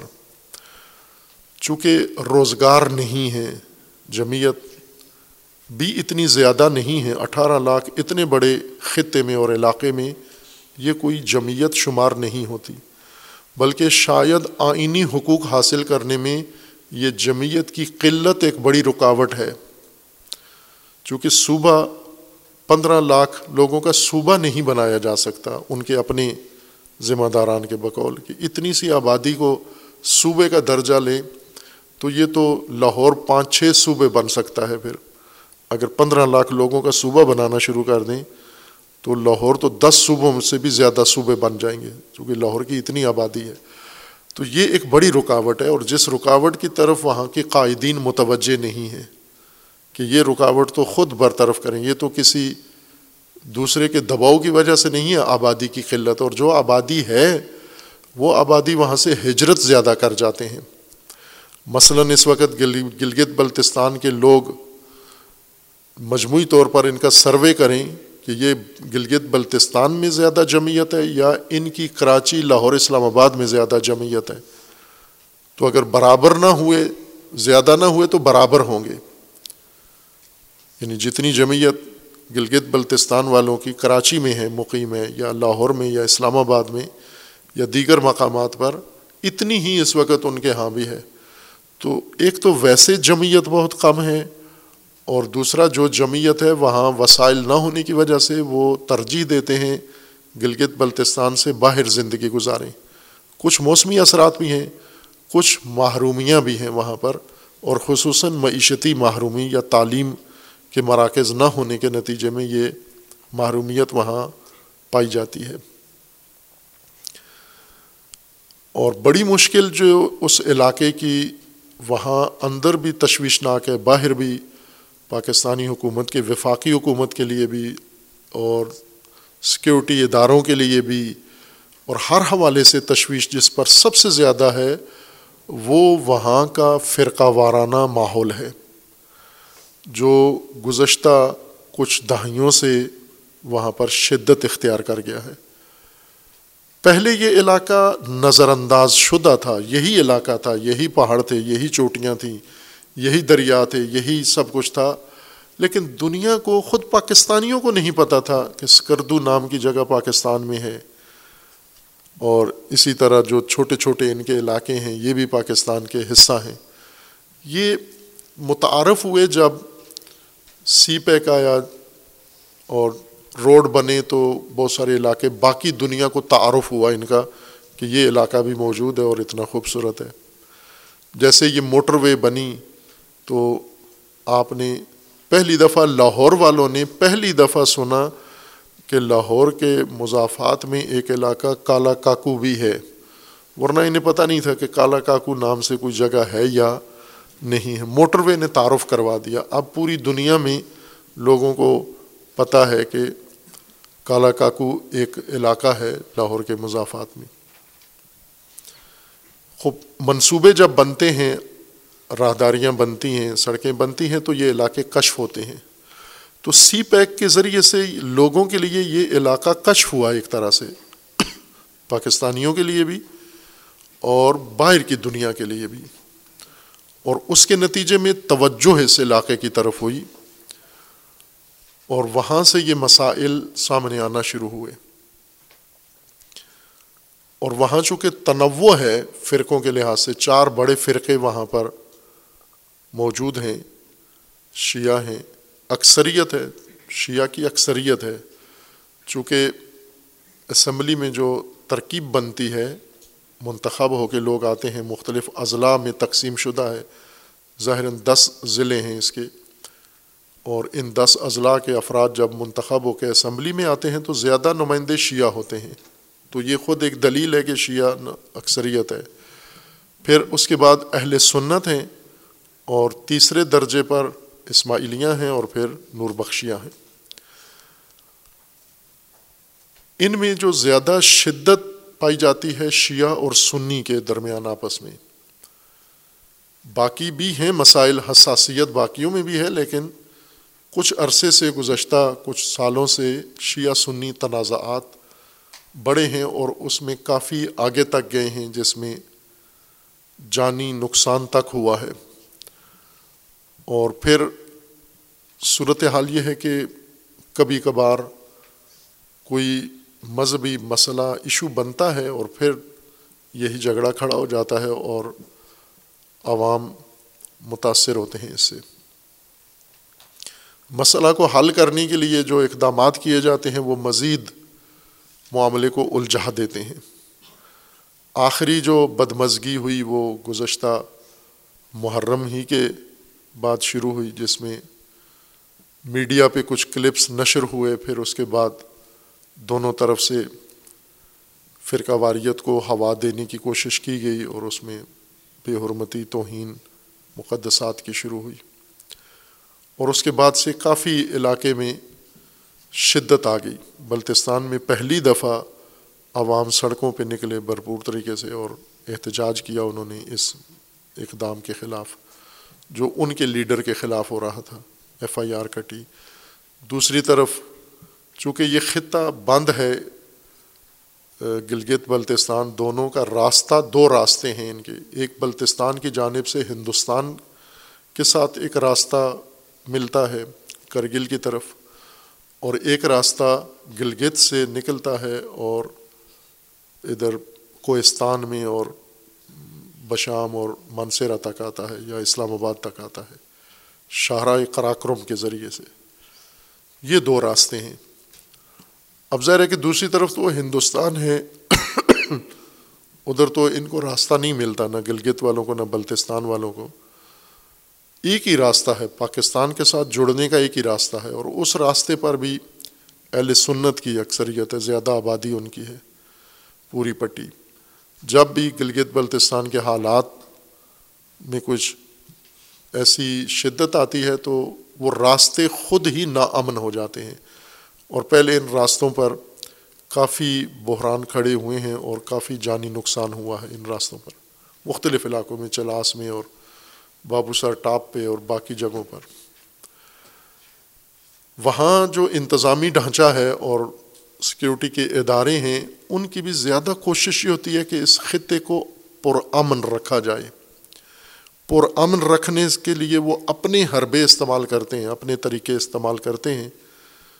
اور خود ان کے اپنے بقول بھی کہ کبھی بر وقت ہم اقدام نہیں کرتے، کبھی درست اقدام نہیں کرتے، اس وجہ سے غیر مؤثر ہوتے ہیں۔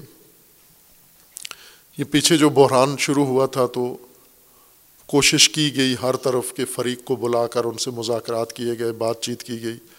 لیکن ظاہر ہے جو توریاں ہیں، جو نفرتیں ہیں، جو شدت ہے اور پھر فرقہ واریت کو ہوا دینے والے افراد جب میدان میں آتے ہیں، جب آگ لگی ہوئی ہو اور اس پہ تیل چھڑکا جائے، پھر وہ شعلے بے قابو ہو جاتے ہیں۔ تو یہ وہ صورت حال تھی جس کی بابت سب فریق پریشان تھے۔ کہ اس کا کیا رائے حل ہے؟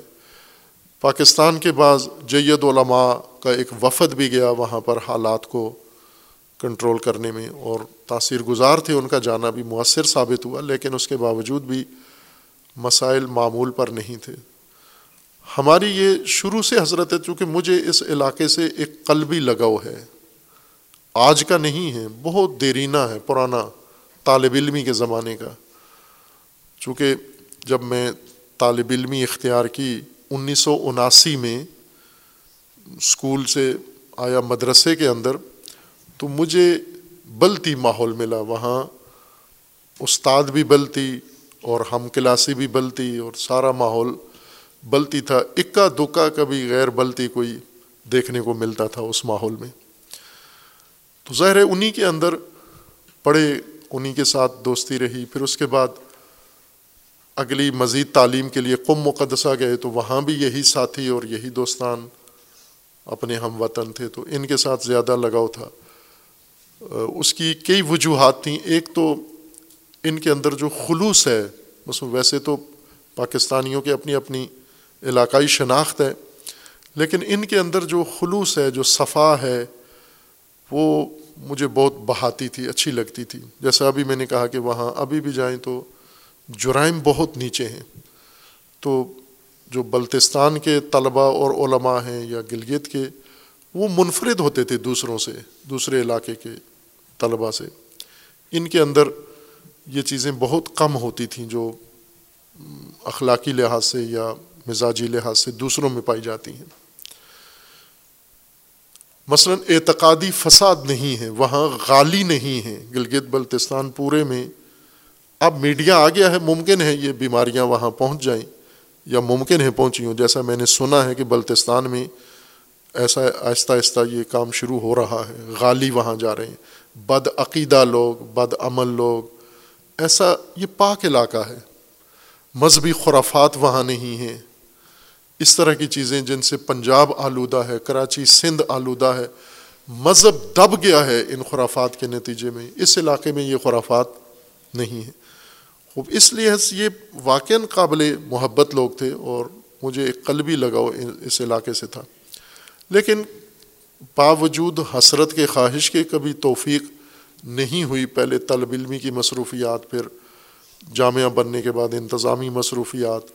ہر سال ارادہ کرتا تھا وہاں جاؤں، لیکن ٹل جاتا تھا، ملتوی ہو جاتا تھا سفر۔ اور اس دفعہ ان دوستوں نے وحدت کانفرنس کا انتظام کیا۔ تو اللہ نے توفیق دی اور وہاں جانا نصیب ہوا۔ ظاہر ہم تو ایک پروگرام کے لیے ہی گئے تھے، جیسا وحدت کے لیے کوششیں ہر شہر میں کر رہے ہیں۔ ہم مختلف علاقوں میں، مختلف شہروں میں۔ اسی کا ایک حصہ تھا یہ بھی، جو پہلے بھی ہوتی رہی ہیں وہاں پر وحدت کانفرنسیں، لیکن میں نہیں جا سکتا تھا اس میں۔ اللہ نے توفیق دی، وہاں گئے۔ رہے۔ تو اللہ نے ایک وسیلہ بنایا، سبب بنایا وہاں جائے، جانے کے بعد۔ بہت خوبصورت، اچھے طریقے سے کانفرنس ہوئی۔ وہاں جتنے بھی مدعوین تھے، اکثر نے شرکت کی۔ بعض نہیں بھی تھے آئے، لیکن زیادہ تر نے شرکت کی۔ ہر طبقے سے آئے۔ سول سوسائٹی کے لوگ آئے۔ یونیورسٹی کے وائس چانسلر آئے وہاں پر۔ اور اسی طرح علماء آئے، اہل سنت کے علماء آئے، شیعہ علماء آئے، مختلف طبقات نے وہاں پر اسکالرز آئے اور اہل قلم آئے، صحافی آئے۔ کچھ کو موقع ملا گفتگو کا، کچھ کو نہیں ملا موقع گفتگو کا، لیکن شرکت سب نے کی۔ اور سب نے بہت خوبصورت گفتگو کی۔ ہر بندے نے وہاں پر میں خود بہت متاثر ہوا ان کے افکار سن کر، ان کے نظریات سن کر، ان کے رجحانات سن کر فردن فردن اور مختلف نمائندگیاں رکھتے تھے۔ اسماعیلی بھی نمائندے وہاں موجود تھے۔ نور بخشا کے نمائندے بھی وہاں موجود تھے۔ شیعہ علماء میں خوب رہبر قائد تشیع کے گلگت کے آغا راحت حسینی حفظ اللہ، وہ موجود تھے۔ اہل سنت کے جید علماء۔ مختلف ان کے جماعت اسلامی کے، جمعیت علماء اسلام کے اور دیگر طبقات کی نمائندگی وہاں پر موجود تھی وہاں۔ بعضوں نے تقریریں کی، بعضوں کو نہیں ملا وقت۔ اور یہ کانفرنس بہت خوبصورتی سے منعقد ہوئی۔ اور ان کے اپنے بقول کے تاریخ گلگت بلتستان میں وہ کہہ رہے تھے کہ ہمیں یاد نہیں آتا کبھی اس سطح کا وحدت کے لیے کام ہوا ہو، اتنی کوشش کی گئی ہو۔ سب کو بٹھایا گیا ہو، سب کو بلایا گیا ہو اور سب کے لیے یہ میدان ہموار کیا گیا ہو۔ اور وہ گفتگو سن کے احساس ہوا کہ وحدت ان کے دل کی پکار ہے، ان کے دل کی خواہش ہے۔ شیعہ نے جو گفتگو کی، وہ بھی، اور اہل سنت نے گفتگو کی، نور بخشہ نمائندہ نے گفتگو کی، اسماعیلی جو رہنما تھے، انہوں نے گفتگو کی۔ ہر ایک کی ایک ہی آواز تھی۔ یعنی گویا دل سے چاہتے تھے، حسرت تھی ان کو کہ یہاں پر فرقہ وارانہ فضا ختم ہو، احترام ہو اور وحدت کی فضا یہاں پر قائم ہو اس خوبصورت وادی کے اندر۔ اور اس کے بعد وہ کانفرنس بہت اچھے طریقے کے ساتھ اختتام پذیر ہوئی۔ میں نے جو طالب علمانہ آرائز تھے وہ پیش کیے اور اس کی بھی بہت مقبولیت ہوئی۔ توقع سے زیادہ میری تو ایک عادت ہے گفتگو کرنے کی ہر جگہ ایک ہی مضمون میں بیان کرتا ہوں۔ لیکن جس انہماک کے ساتھ ان لوگوں نے سنا اور اس کو سراہا، وہ واقع چشمگیر تھا۔ ہمارے لیے تو معمول کی باتیں تھیں، لیکن ان کے لیے یہ غیر معمولی تھیں، چونکہ اس سے پہلے ایسا کام نہیں ہوا تھا۔ نمائشی طور پر وحدت کی باتیں ہوتی تھیں، لیکن اس گراؤنڈ پہ زمینی سطح پر یہ کام پہلی دفعہ شروع ہوا۔ اور پھر میڈیا نے بہت خوبصورت کردار ادا کیا۔ اس کانفرنس کو وہاں کے لوکل میڈیا نے جو کوریج دی، وہ بھی اپنی جگہ بڑی اہمیت رکھتی ہے۔ اس پیغام کو زیر کانفرنس میں تو محدود شرکا تھے۔ اس کو تمام اہل گلگت بلتستان تک میڈیا نے، وہاں کے میڈیا نے پہنچایا، نہ ہمارے میڈیا نے۔ ہمارے پاس وہاں میڈیا کا اس طرح نیٹ ورک بھی نہیں تھا اور وہاں میڈیا کے جو سورس ہیں وہ بھی نہیں تھے ہمارے پاس۔ تو جو ہمارے میڈیا نے ایک دو چیزیں لوڈ کیں، وہ اتنی ڈسٹرب تھی کہ لوگوں کو اس کو سننے میں ہی دقت، شکوہ ہوتا تھا کہ اس میں لنک کی کمزوری کی وجہ سے مسائل تھے۔ لیکن مقامی میڈیا نے حق ادا کیا اس کا اور بڑی شاہ سرخیوں کے ساتھ وحدت کانفرنس کا پیغام انہوں نے لوگوں تک پہنچایا۔ اور کانفرنس کے فوراً بعد گویا وہاں کا نقشہ بدل گیا ایک طرح سے، خود ان کے اپنے بقول۔ کہ وہاں کا نقشہ ہی بدل گیا، وہاں صورت حال بالکل تبدیل ہو گئی۔ اور سب سے پہلے جو مثبت رد عمل دکھایا اور تاریخی طور پر ان کے اپنے بقول کے ایک بے مثال قدم اٹھایا، وہ وہاں کے حکومتی ڈھانچے نے اٹھایا کہ گویا وہ منتظر تھے کہ کوئی یہ کام ہمیں کر کے دے، یہ راستہ ہمارے لیے کھولے۔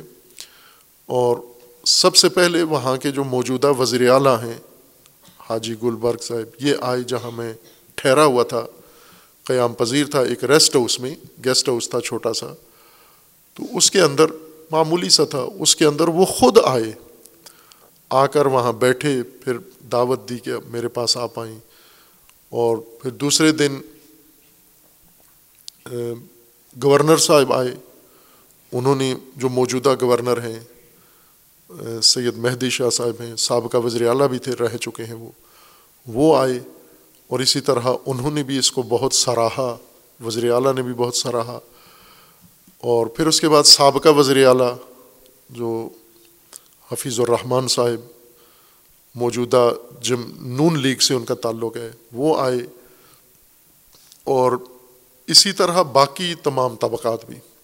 سب سے پہلے جس شخصیت نے استقبال کیا، پہنچتے ہی ہمارے فوراً جاتے ہی وہ وہاں کے قائد رہبر تشیع کے آغا راحت حسینی حافظ اللہ، وہ آئے اسی ریش گاہ میں اور انہوں نے آ کر استقبال سب سے پہلے انہوں نے کیا۔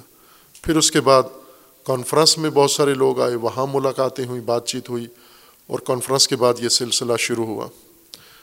اور چونکہ میں خود چاہتا تھا کہ زیادہ سے زیادہ وہاں کے مختلف طبقات سے ملاقات ہو، ہمارے اپنے دوستوں نے اس کو ترجیح یہ دی ہوئی تھی کہ میں زیادہ وہاں تقریریں کروں یا چند جگہ پر انہوں نے کھانے کا بھی انتظام، چونکہ شوق ہوتا ہے لوگوں کو کہ ہمارے پاس کھانا کھائیں۔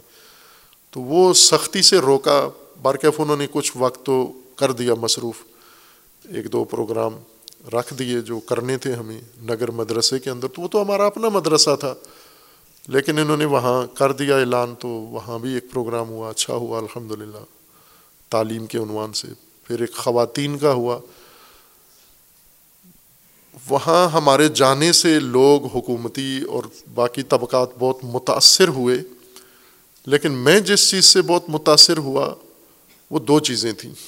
ایک، وہاں کی خواتین کا جذبہ۔ حوصلہ، عزم، وہ واقع متاثر کن تھا، جس نے شدید متاثر کیا مجھے۔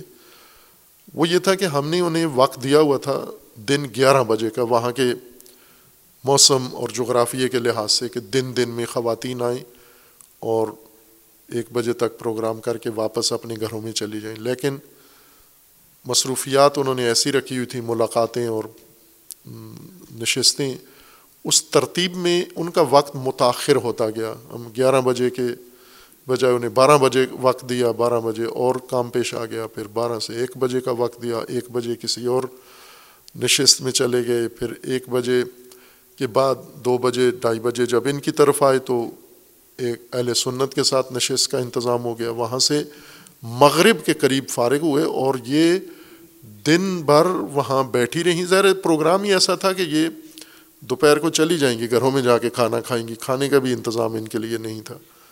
سارا دن اس سردی کے اندر بچوں سمیت بیٹھی رہیں مغرب تک اندھیرا چھا گیا۔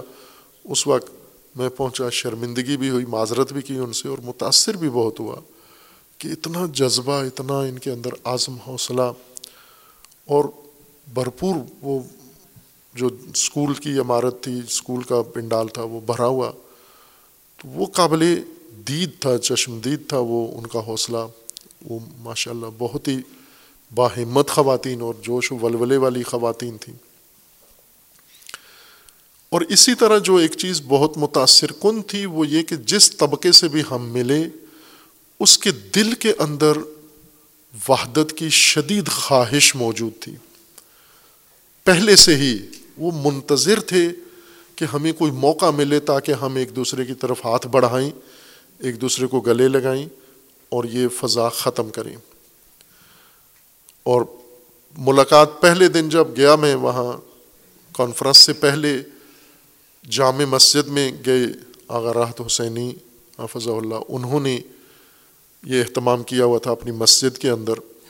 اور عوامی اجتماع تھا، وہ الحمد للہ بائیں کہ رات تھی، انہوں نے دن کو رکھا تھا، لیکن دن کو اس تھکن کی وجہ سے مشکل تھا کرنا پروگرام، کیونکہ ہم رات کو یہاں لاہور سے چلے، رات ساری سفر میں رہے، صبح پھر وہاں تقریباً نو دس بجے وہاں پہنچے۔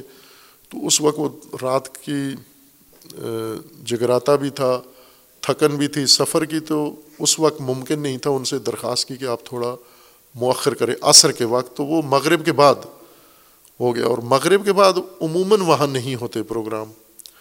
سردی بھی ہے، بجلی بھی نہیں ہے، راستے بھی اس طرح، امنیت کا بھی مسئلہ ہے، تو عموماً رات کو نہیں ہوتے پروگرام، محرم کے علاوہ۔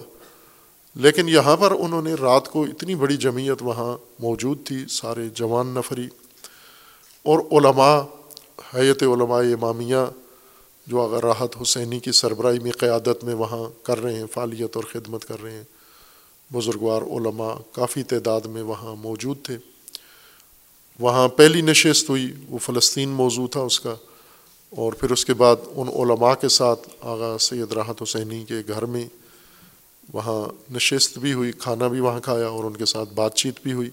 یہ پہلی کاروائی تھی جو وہاں پہلے روز ہوئی۔ پھر دوسرے دن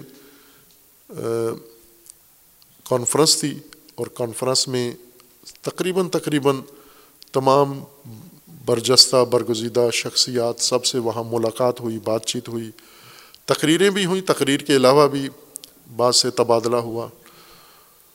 اور پھر اس کے بعد یہ جو سرکاری مشینری ہے، وزیر اعلیٰ ہیں، گورنر ہیں، سابقہ وزرائے اعلیٰ ہیں، اور اسی طرح ایک بڑی تعداد وزراء کی اور دیگر جو طبقات تھے، وہ سارے مختلف نشستوں میں ان کے ساتھ بیٹھنے کا موقع ملا۔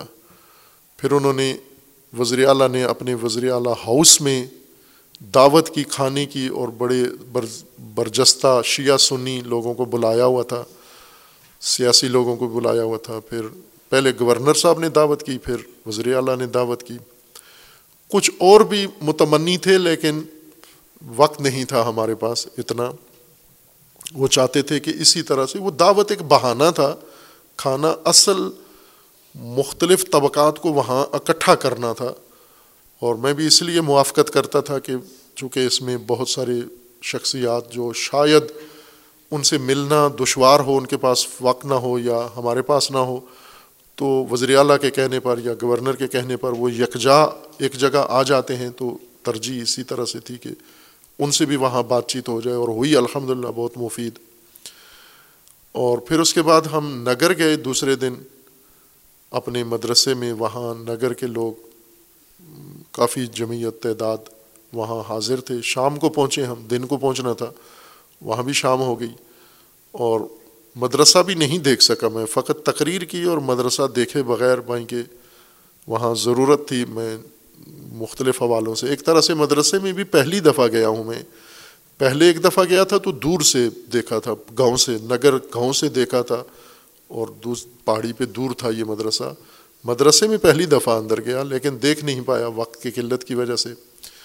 تقریر ہوئی اور فوراً واپس پلٹ آئے چونکہ ہنزا میں جماعت اسماعیلیہ کی جو ریجنل کونسل تھی مقامی، اس کے ساتھ نشست تھی اور انہوں نے بہت پرتقاب، پرتپاک طریقے سے استقبال کیا، اپنی کونسل کے معزز اراکین وہاں بٹھائے۔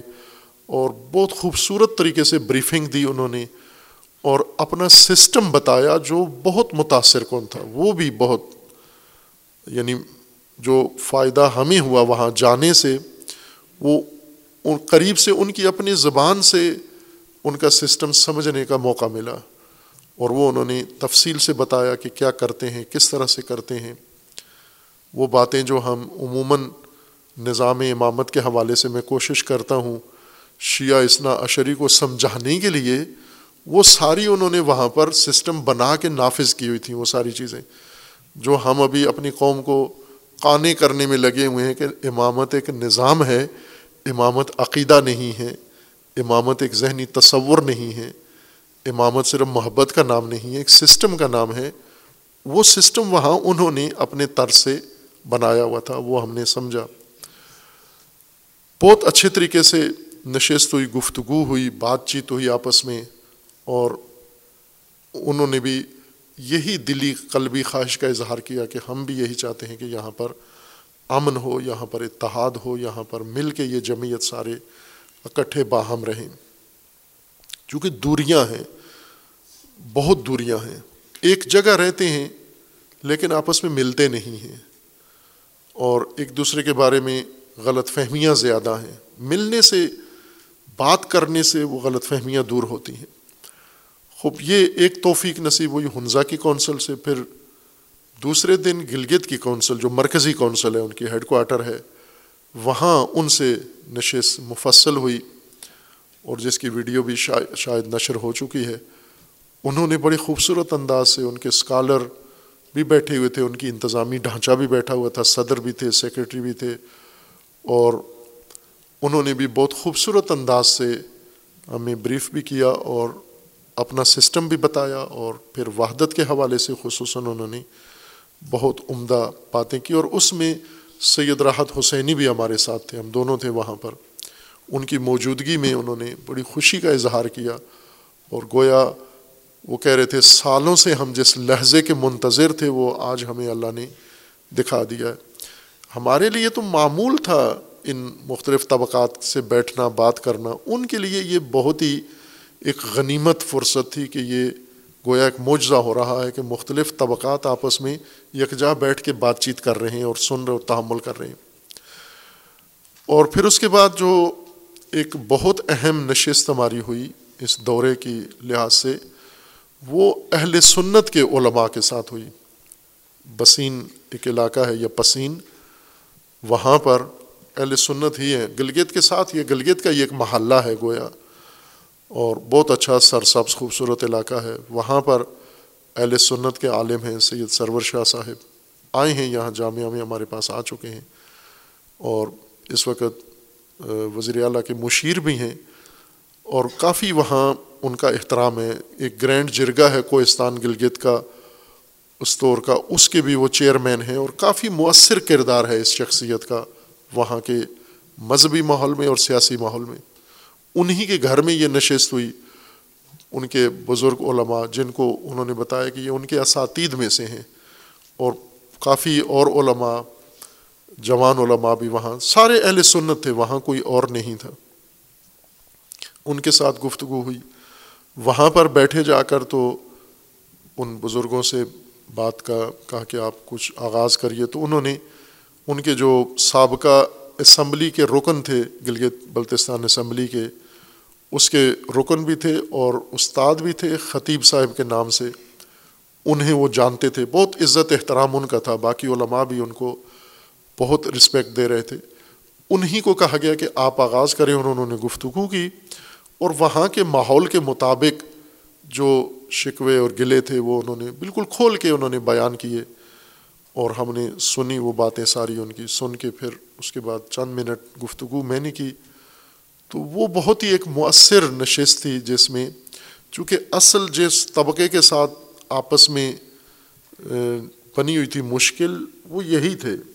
اہل سنت، یہ علماء زیادہ تر جگلوٹ کے علاقے سے تھے، جو عموماً راستہ بند کر دیتے ہیں، جہاں کے لوگ یا شیعہ کے لیے ان کے اندر ایک احساس پایا جاتا ہے۔ یہ اس علاقے کے زیادہ لوگ تھے۔ تو ان کے ساتھ جب بات چیت ہوئی، تو وہاں بھی میں نے وہی احساس پایا کہ گویا ان کے دل بےتاب ہیں وحدت کے لیے۔ صرف دوریوں کی وجہ سے، آپس میں نہ ملنے کی وجہ سے، بات چیت نہ کرنے کی وجہ سے، آپس میں ایک دوسرے کو تحمل نہ کرنے کی وجہ سے شدید قسم کی غلط فہمیاں موجود ہیں۔ اور اس مختصر سی گفتگو میں الحمد للہ بہت مفید نتیجہ نکلا، چونکہ وہ بزرگ علماء تھے اور انہوں نے وہاں پر بھی اظہار کیا اور بعد میں پھر وزیر اعلیٰ کی دعوت میں عشائیے میں بھی ان کو بلایا گیا، وہ وہاں بھی تھے اور ایک صمیمیت کے ساتھ، محبت کے ساتھ پیش آئے اور احترام کے ساتھ پیش آئے۔ بہت ہی محبت اہل سنت کے ان بزرگان علماء نے دی۔ اور جو بات کرنے سے ازالہ ہوتا ہے واقع یعنی جیسے ہمارے ذہن میں تھا یا ہمارے جو شیعہ برادری ہے، اس کے ذہن میں یہ تھا کہ یہ بہت متشدد لوگ ہیں اور اس طرح کے نفرت، ایسی بات بالکل نہیں تھی۔ وہ نہ شیعوں کو تکفیر کرتے ہیں، نہ شیعوں کو واجب القتل سمجھتے ہیں۔ بالکل بھائی اپنا سمجھتے ہیں، احترام کے لیے قائل ہیں۔ لیکن بیچ میں کوئی آپس میں رابطہ نہیں ہو رہا تھا۔ ایک محلے ساتھ ساتھ ہیں، آنا جانا نہیں ہے۔ تو اس کا بہت نتیجہ اچھا نکلا اور خود ان کی اپنی تجویز تھی کہ اس دفعہ ہم نہیں تھے، ہمیں صحیح مشاورت میں نہیں رکھا گیا تھا، ورنہ اس دفعہ بھی ہو سکتا تھا۔ تو اگلی دفعہ انہوں نے کہا کہ ہم رکھیں گے پروگرام۔ اور تمام شیعہ سنی مختلف طبقات ہم یہاں بلائیں گے گلگت کے اندر۔ اور سارے طبقات کو شرکت کرائیں گے اور ان سب کے سامنے یہ کانفرنس ہوگی اور ان سب کی موجودگی میں ہوگی۔ اور اسی طرح میڈیا بھی اس نے بھرپور کردار ادا کیا، بہت مثبت کردار ادا کیا۔ اور اسی طرح بعض جو سیکیورٹی ادارے ہیں، ظاہر ہے وہ لوگ حالات پہ بہت شدید کڑی نظر رکھتے ہیں۔ کوئی پرندہ بھی گلگت بلتستان میں جائے، چونکہ ایک حساسیت والا علاقہ ہے، بارڈر ہونے کی وجہ سے، متنازع ہونے کی وجہ سے اور ملٹی کلچر و مسلک ہونے کی وجہ سے اور وہاں فرقہ وارانہ احساسات کی وجہ سے تو اداروں کی بڑی وہاں پر شدید نگاہ ہے، نظر ہے۔ ہر بندے پر نظر رکھتے ہیں کہ وہ آ کے کیا کر رہا ہے۔ ان کے بھی تاثرات جو ہمیں بالواسطہ ملتے تھے۔ بلا واسطہ تو نہیں ان سے نشست ہوئی، لیکن ان کے جو اپنے جیسے وزیر اعلیٰ تھے یا دیگر عہدیدار تھے، انہوں نے جو احساسات بتائے کہ یعنی گویا ان افراد کی طرف سے ایک اللہ کی طرف سے ایک غنیمت موقع انہیں دیا گیا۔ جس کام کو وہ ناممکن سمجھ رہے تھے، وہ عملاً زمین پہ ہوتا ہوا انہوں نے دیکھا۔ ایک دوسرے کو گلے لگاتے ہوئے، ایک دوسرے سے بات چیت کرتے ہوئے تفاہم کے ساتھ۔ اس سے لحاظ سے یہ سفر بہت ہی پر برکت رہا۔ اللہ تبارک و تعالیٰ نے اس کو بہت ہی نتیجہ خیز ثمر بخش بنایا اور وہاں کے ماحول میں ظاہر ہے وہاں منفی سوچ والے لوگ بھی ہیں۔ چونکہ میں وہاں بھی سراحت سے بات کی، یہاں بھی کرتا رہتا ہوں کہ جو لوگ فرقہ بازی کرتے ہیں اور فرقہ وارانہ نفرت پھیلاتے ہیں، یہ ان کی ضرورت ہے، یہ ان کا کاروبار ہے، یہ ان کی معاش کا ذریعہ ہے۔ اگر یہ چونکہ ان کے پاس اور کچھ کہنے کے لیے کچھ بھی نہیں ہے۔ فرقہ وارانہ نفرت پھیلاتے ہیں، پھر لوگ ان کو مانتے ہیں یا لوگ ان کے پاس آتے ہیں یا لوگ انہیں کچھ دیتے ہیں۔ ہیرو بنتے ہیں، لیڈر بنتے ہیں اس طرح سے۔ تو یہ طبقہ موجود ہے۔ اب ممکن ہے اب یہ فعالیت کریں گے، یقیناً کریں گے۔ لیکن بالعموم جو چیز دیکھی، جس فرد سے ملے یا گروہ سے ملے یا جماعت سے ملے یا عمومی جو طبقہ ملا، سب کے دل کے اندر شدید تڑپ اور خواہش یہ ہے کہ یہاں فرقہ واریت نہیں ہونی چاہیے، یہاں امن و امان ہونا چاہیے، یہاں مسالمت و مفاہمت ہونا چاہیے، یہاں اخوت و برادری و احترام ہونا چاہیے۔ یہ خواہش اندرونی تھی۔ ہم نے نہیں ڈالی، یہ ان کے اندر تھی۔ صرف ہم نے مل کے وہ خواہش، ان کی کشف کی کہ یہ تو سب کی یہ ایک آواز ہے۔ جو بات شیعہ کر رہے ہیں، وہی سنی کر رہے ہیں، وہی بات اسماعیلیہ کر رہے ہیں، وہی نور بخشہ کر رہے ہیں۔ اور وہی وہاں کے چونکہ مقامی جو حکومتی عہدیدار ہیں، وہ بھی تو اسی قوم کا حصہ ہیں۔ ممکن ہے باہر والے پنجاب کے، کراچی والے ہوں تو وہ شاید وہ احساس نہ رکھتے ہوں۔ لیکن وہاں کے جو حکومتی عہدیدار ہیں، وزیر اعلیٰ، منسٹر، دوسرے، وہ بھی تو وہاں کے باسی ہیں۔ انہیں بھی پتہ ہے کہ امن نہ ہوا تو وہ حکومت بھی نہیں کر سکتے، نظم و نسق بھی قائم نہیں کر سکتے۔ اور وہ مختلف پارٹیوں سے تعلق رکھتے ہیں، لیکن خواہش ان کی بھی ایک ہے کہ یہاں پر وحدت ہو، احترام ہو اور امن و امان ہو۔ در عین حال ہم نے ان کی توجہ صرف وحدت ہی نہیں، بلکہ وہاں کے جو بنیادی ضرورتیں ہیں، ان کی طرف بھی دلائی کہ جو مذہبی رہنما ہیں، ان کی بھی توجہ، وہاں کے تمام مسائل ان سے سنے بھی، انہوں نے ہمیں بتائے۔ جو ہماری نظر میں لازمی توجہ والے نکات تھے، وہ ان کی خدمت میں عرض کی اور انہوں نے سنے خندہ پیشانی سے۔ اور مانا، اور اسی طرح جو حکومتی مشینری تھی جن سے ملاقاتیں ہوئیں، ان کو بھی متوجہ کیا کہ آپ یہاں اس خطے کے لوگوں کے جو اختیارات تو آپ کے پاس ہیں، آپ کو ان کے شکوے دور کرنے چاہیے۔ اور یہی جو شکوے رہتے ہیں، انہی سے وہ فتنہ باز اور فرقہ باز لوگ فائدہ اٹھا لیتے ہیں۔ یہ پہلے ہی محروم ہوتے ہیں لوگ، اس محرومیت کو پھر یہ مزید آگ، مذہبی اشتعال انگیزی کر کے ان کو پھر اشتعال پہ مجبور کر دیتے ہیں۔ تو آپ لوگ اگر ان کی یہ بنیادی اور چھوٹی ضرورتیں پوری کریں تو یہ بڑے فتنے اور بڑے مسائل کھڑے نہیں ہوں گے۔ باہر کیف ہمارے لیے تو میں نے عرض کیا کہ ایک معمول کا ہمارا کام تھا، وحدت کا جو ہر خطے میں جا کے پہنچاتے ہیں، اپنا پیغام دیتے ہیں، کوشش لیکن وہاں کے جو میزبان تھے، انہوں نے جس انداز سے اس پیغام کو لیا، وہ بہت متاثر کن تھا، چونکہ وہاں ضرورت تھی، اشد ضرورت تھی اس چیز کی۔ اور مجھے بھی احساس ہوا کہ پہلے جانا چاہیے تھا، اور میرا تو بہت شروع سے ارادہ تھا، اور لیکن بیچ میں مصروفیات حائل ہو جاتی تھیں، انتظامی کام یہاں کے نہیں جا پایا تھا۔ انشاءاللہ اللہ امید ہے کہ وہاں پر جس وحدت کے کام کا آغاز ہوا ہے اور جو تڑپ و خواہش ان کے اندر موجود ہے، انشاءاللہ اللہ بہت جلدی ہی وہاں پر صورت حال امن کے حوالے سے بھی، وحدت کے حوالے سے بھی، ایک دوسرے کی قربت کے حوالے سے بھی بڑھے گی، بہتری ہوگی اور اس صورت حال میں وہاں کے لوگ، مقامی لوگ، ظاہر ان کو مواقع ہر طرح کے زیادہ ملیں گے، معیشتی مواقع بھی ملیں گے۔ تعلیم و تعلم کے کہ جو ہمارا اصلی میدان ہے، انہیں بھی ہم نے اعلان کیا کہ ہمارا میدان سیاست نہیں ہے۔ بلکہ یہ بہت اہم ہے یہ نقطہ کہ ان کے بقول بھی کہ آج تک کوئی سیاسی یا مذہبی شخص جتنی بھی شخصیات آتی ہیں تو کسی کو یہ احترام نہیں ملا جو اس دفعہ ہمیں نے دیکھا ہے۔ تو لوگ بھی اس پر باتیں بھی کرتے تھے، تجزیہ بھی کرتے تھے کہ اس کی کیا وجوہات ہیں۔ تو جو ہمیں سمجھ میں آئی وہ یہ تھی کہ چونکہ ہمارا سیاسی عمل نہیں ہے، ہم جو رائج جاری سیاست ہے، انتخابی سیاست، اس کا حصہ نہیں ہے ہم۔ اس لیے کسی نے ہمیں اجنبی نہیں سمجھا۔ سیاسیوں کے آپس میں چونکہ رکاوٹیں ہوتی ہیں اور ایک دوسرے کے خلاف مقابلہ ہوتا ہے، ہم نے وہاں نہ کسی کے ووٹ لینے ہیں، نہ کسی کے توڑنے ہیں۔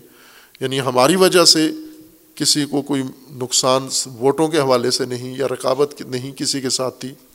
یہ جو غیر سیاسی ہمارا وحدت کا پیغام تھا، تربیت و تعلیم کا پیغام تھا اور علاقے کی ترقی کا کام تھا، یہ انہیں نظر آیا کہ اس کے اندر سچائی ہے، اس کے پیچھے مفادات نہیں ہیں۔ یعنی یوں نہیں کہ ہم وہاں جا کے مذہب کو ٹول بنا کر اور پھر غیر مذہبی مقاصد حاصل کرنے نہیں گئے تھے، جو واضح بھی تھا، میں ہم نے نہیں کہا، لیکن انہوں نے خود سمجھا اس سے کہ مذہب کو ہتھیار بنا کر یہ کوئی غیر مذہبی مقصد لے کر نہیں آئے، بلکہ یہی مقصد جو کر رہے ہیں، یہی ان کا مقصد ہے، یہی کرنے آئے ہیں۔ اور ایسا ہی کرنا ہے ہم نے، کہ ہم مذہب کے ذریعے سے کوئی سیاست نہیں کرتے یعنی مذہب کا نام لے کے غیر مذہبی مقاصد تک نہیں پہنچنا چاہتے۔ پاکستان کے کسی بھی خطے میں نہ لاہور میں، نہ اسلام آباد میں، نہ کراچی میں، نہ گلگت بلتستان، نہ پارا چنار میں۔ جو ہمارا فریضہ ہے، وہ تعلیم ہے، تربیت ہے، شعور و بیداری ہے، وحدت ہے، اتحاد ہے، امن ہے، مسالمت ہے، محبت ہے۔ یہ ہمارا اصل مقصد ہے اور ظاہر ہے اس سے کوئی اختلاف نہیں کر سکتا۔ بھلے کچھ لوگ ہیں جو کرتے ہیں، لیکن وہ بھی نادانی ہے ان کی نافہمی ہے ان کی۔ اگر وہ بھی غور کریں تو ہمارے کام سے ان کو بھی فائدہ ملتا ہے۔ چونکہ جب وحدت ہے، امنیت ہے، تو وہ بھی اس سے فائدہ اٹھا سکتے ہیں۔ لیکن حسد انسان کو اندھا کر دیتا ہے۔ حاسدین کے سے توقع نہیں ہے کہ وہ سمجھ سکیں اس مسئلے کو۔ لیکن دوسرے سب نے اس کو دل و جان سے قبول کیا ہے اور ہمیں اللہ تبارک و تعالیٰ کی بارگاہ میں شکر گزار بھی ہیں اور اسی ذریعے سے میں شکریہ بھی ادا کرتا ہوں وہاں کے جوانان تحریک بیداری کا کہ جنہوں نے زحمت کی، مشقت کی، دوڑ دھوپ کی اور یہ کانفرنس منعقد کی، دعوتیں دیں اور بہت اعلیٰ انتظام کانفرنس کا کیا، جگہ بہت اچھی منتخب کی، فضا بہت اچھی بنائی اور انتظامات بڑے اعلیٰ کیے۔ ان کا بھی شکریہ ادا کرتا ہوں، قابل تحسین ہے ان کا یہ کام۔ اسی طرح وہاں کے علماء، خصوصاً آغا سید راحت حسینی حافظ اللہ، جو قائد ہیں، رہبر ہیں تشیع کے گلگت میں، ان کا بھی شکریہ ادا کرتا ہوں اور ان کی حیت علماء اور ان کی انتظامیہ کا بھی، جنہوں نے بہت احترام دیا، بھرپور طریقے سے استقبال بھی کیا، احترام بھی کیا اور صمیمیت دکھائی اور ہر طرح سے ہمارے اس پروگرام کو کامیاب کرنے میں انہوں نے کردار ادا کیا ہے۔ اور اسی طرح جو حکومتی عہدے دار ہیں جنہوں نے وہاں اس کانفرنس کے بعد جو عزت افزائی دی اور سراہا اس کو پذیرائی کی، اس پیغام کو قبول کیا انہوں نے اور اس کی حوصلہ افزائی کی، وزیر اعلیٰ وہاں کے ان کے منسٹرز تھے اور ان کے دفتر کے اراکین۔ اور اسی طرح گورنر صاحب تھے اور ان کا دفتر اور ان کے ساتھی اور دیگر جو لوگ تھے اور بالخصوص اسماعیلیہ برادری اور ان کے جماعتیں، دونوں جماعت خانے نہنزا کا بھی اور گلگت کا بھی، جن کے ساتھ ہماری نشست ہوئی اور ان کے جو فاضل اسکالرس تھے، بہت ہی سنجیدہ متاثر کن گفتگو اور معلومات ان کی، ان کا بھی شکریہ ادا کرتے ہیں اور بالخص خواتین جنہوں نے وہاں بھرپور طریقے سے شرکت کی اور وہ پروگرام ایک یادگار پروگرام میرے لیے بنا دیا کم از کم اور میں ان سے پیغام لے کر آیا، ان سے ہمت و حوصلہ اور جذبہ لے کر آیا ہوں۔ ان کا بھی شکریہ اور ان کو جو زحمت ہوئی ہے تاخیر کی وجہ سے، اس کی بابت ان سے معذرت بھی کرتے ہیں۔ اور اسی طرح جو خصوصی شکریہ کرنا چاہیے ہمارا، اہل سنت وہ مہمانان جو مقامی طور پر بھی آئے تھے شرکت کی کانفرنس میں بھی اور بعد میں اپنے گھر میں سید سرور شاہ صاحب، خان بہادر صاحب اور خطیب صاحب اور ان کے دیگر علماء جن کے ساتھ نشست ہوئی اور جنہوں نے بہت محبت آمیز سلوک کیا، وہاں پر احترام کیا اور باتیں بھی کیں اور اس سلسلے کو مل کے بڑھانے کے لیے عہد بھی کیا، وعدہ بھی کیا اور بلکہ میں نے انہیں تقاضا بھی کیا ہے کہ آپ نے لاہور تشریف لانا ہے اور انہوں نے آمادگی ظاہر کی ہے۔ ان سب کا بھی شکریہ۔ اور ہر وہ جوان جو ہمارے ساتھ رہے اس سفر میں، انہوں نے اس کو کامیاب کرنے میں کامیابی کے لیے جو کوششیں کی، اور خصوصاً میڈیا وہاں کا۔ بھائی کہ میری ان سے کوئی ملاقات نہیں ہوئی۔ ایک میڈیا گروپ آیا تھا، ڈیجیٹل میڈیا گروپ، جنہوں نے ایک انٹرویو بھی کیا۔ لیکن باقی جو پرنٹڈ میڈیا، ان کے اخباروں کے مالکین یا ایڈیٹرز یا رپورٹرز ان میں سے موقع نہیں مل سکا، کسی سے گفتگو کرتے۔ لیکن خود انہوں نے اپنے طور پر جو اس کانفرنس کو اور اس پیغام کو کوریج دی، وہ واقع شکریہ کے قابل ہے۔ اور اسی طرح دیگر دوستان، برادران جہاں بھی تھے، جنہوں نے اس سفر میں کوئی کردار ادا کیا ہے، ان سب کے لیے اللہ تبارک و تعالیٰ سے اجر عظیم بھی طلب کرتے ہیں۔ اللہ انہیں اجر دے، توفیق دے۔ اور جو انہوں نے اقدام کیا ہے، اس کی بابت ان سب کا شکریہ بھی ادا کرتے ہیں۔ اور یہ ایک آغاز ہوا ہے۔ انشاءاللہ امید ہے کہ یہ کام بہتر طریقے سے انجام پائے گا اور گلگت بلتستان میں تمام طبقات جو وہاں مقیم ہیں، وہ اپنے حقوق تک بھی پہنچیں گے اور امن و اخوت و صلح و محبت کے ساتھ زندگی بھی کریں گے اور اپنے علاقے کو ترقی بھی دیں گے انشاءاللہ اپنے ہاتھوں سے۔ اور وہ ایک گہوارہ بنے گا۔ میں نے ان کی خدمت میں عرض کیا ہے کہ ہم سب مل کے کوشش کریں کہ لوگ یہاں پہاڑ دیکھنے آتے ہیں، برف دیکھنے آتے ہیں، دریا دیکھنے آتے ہیں۔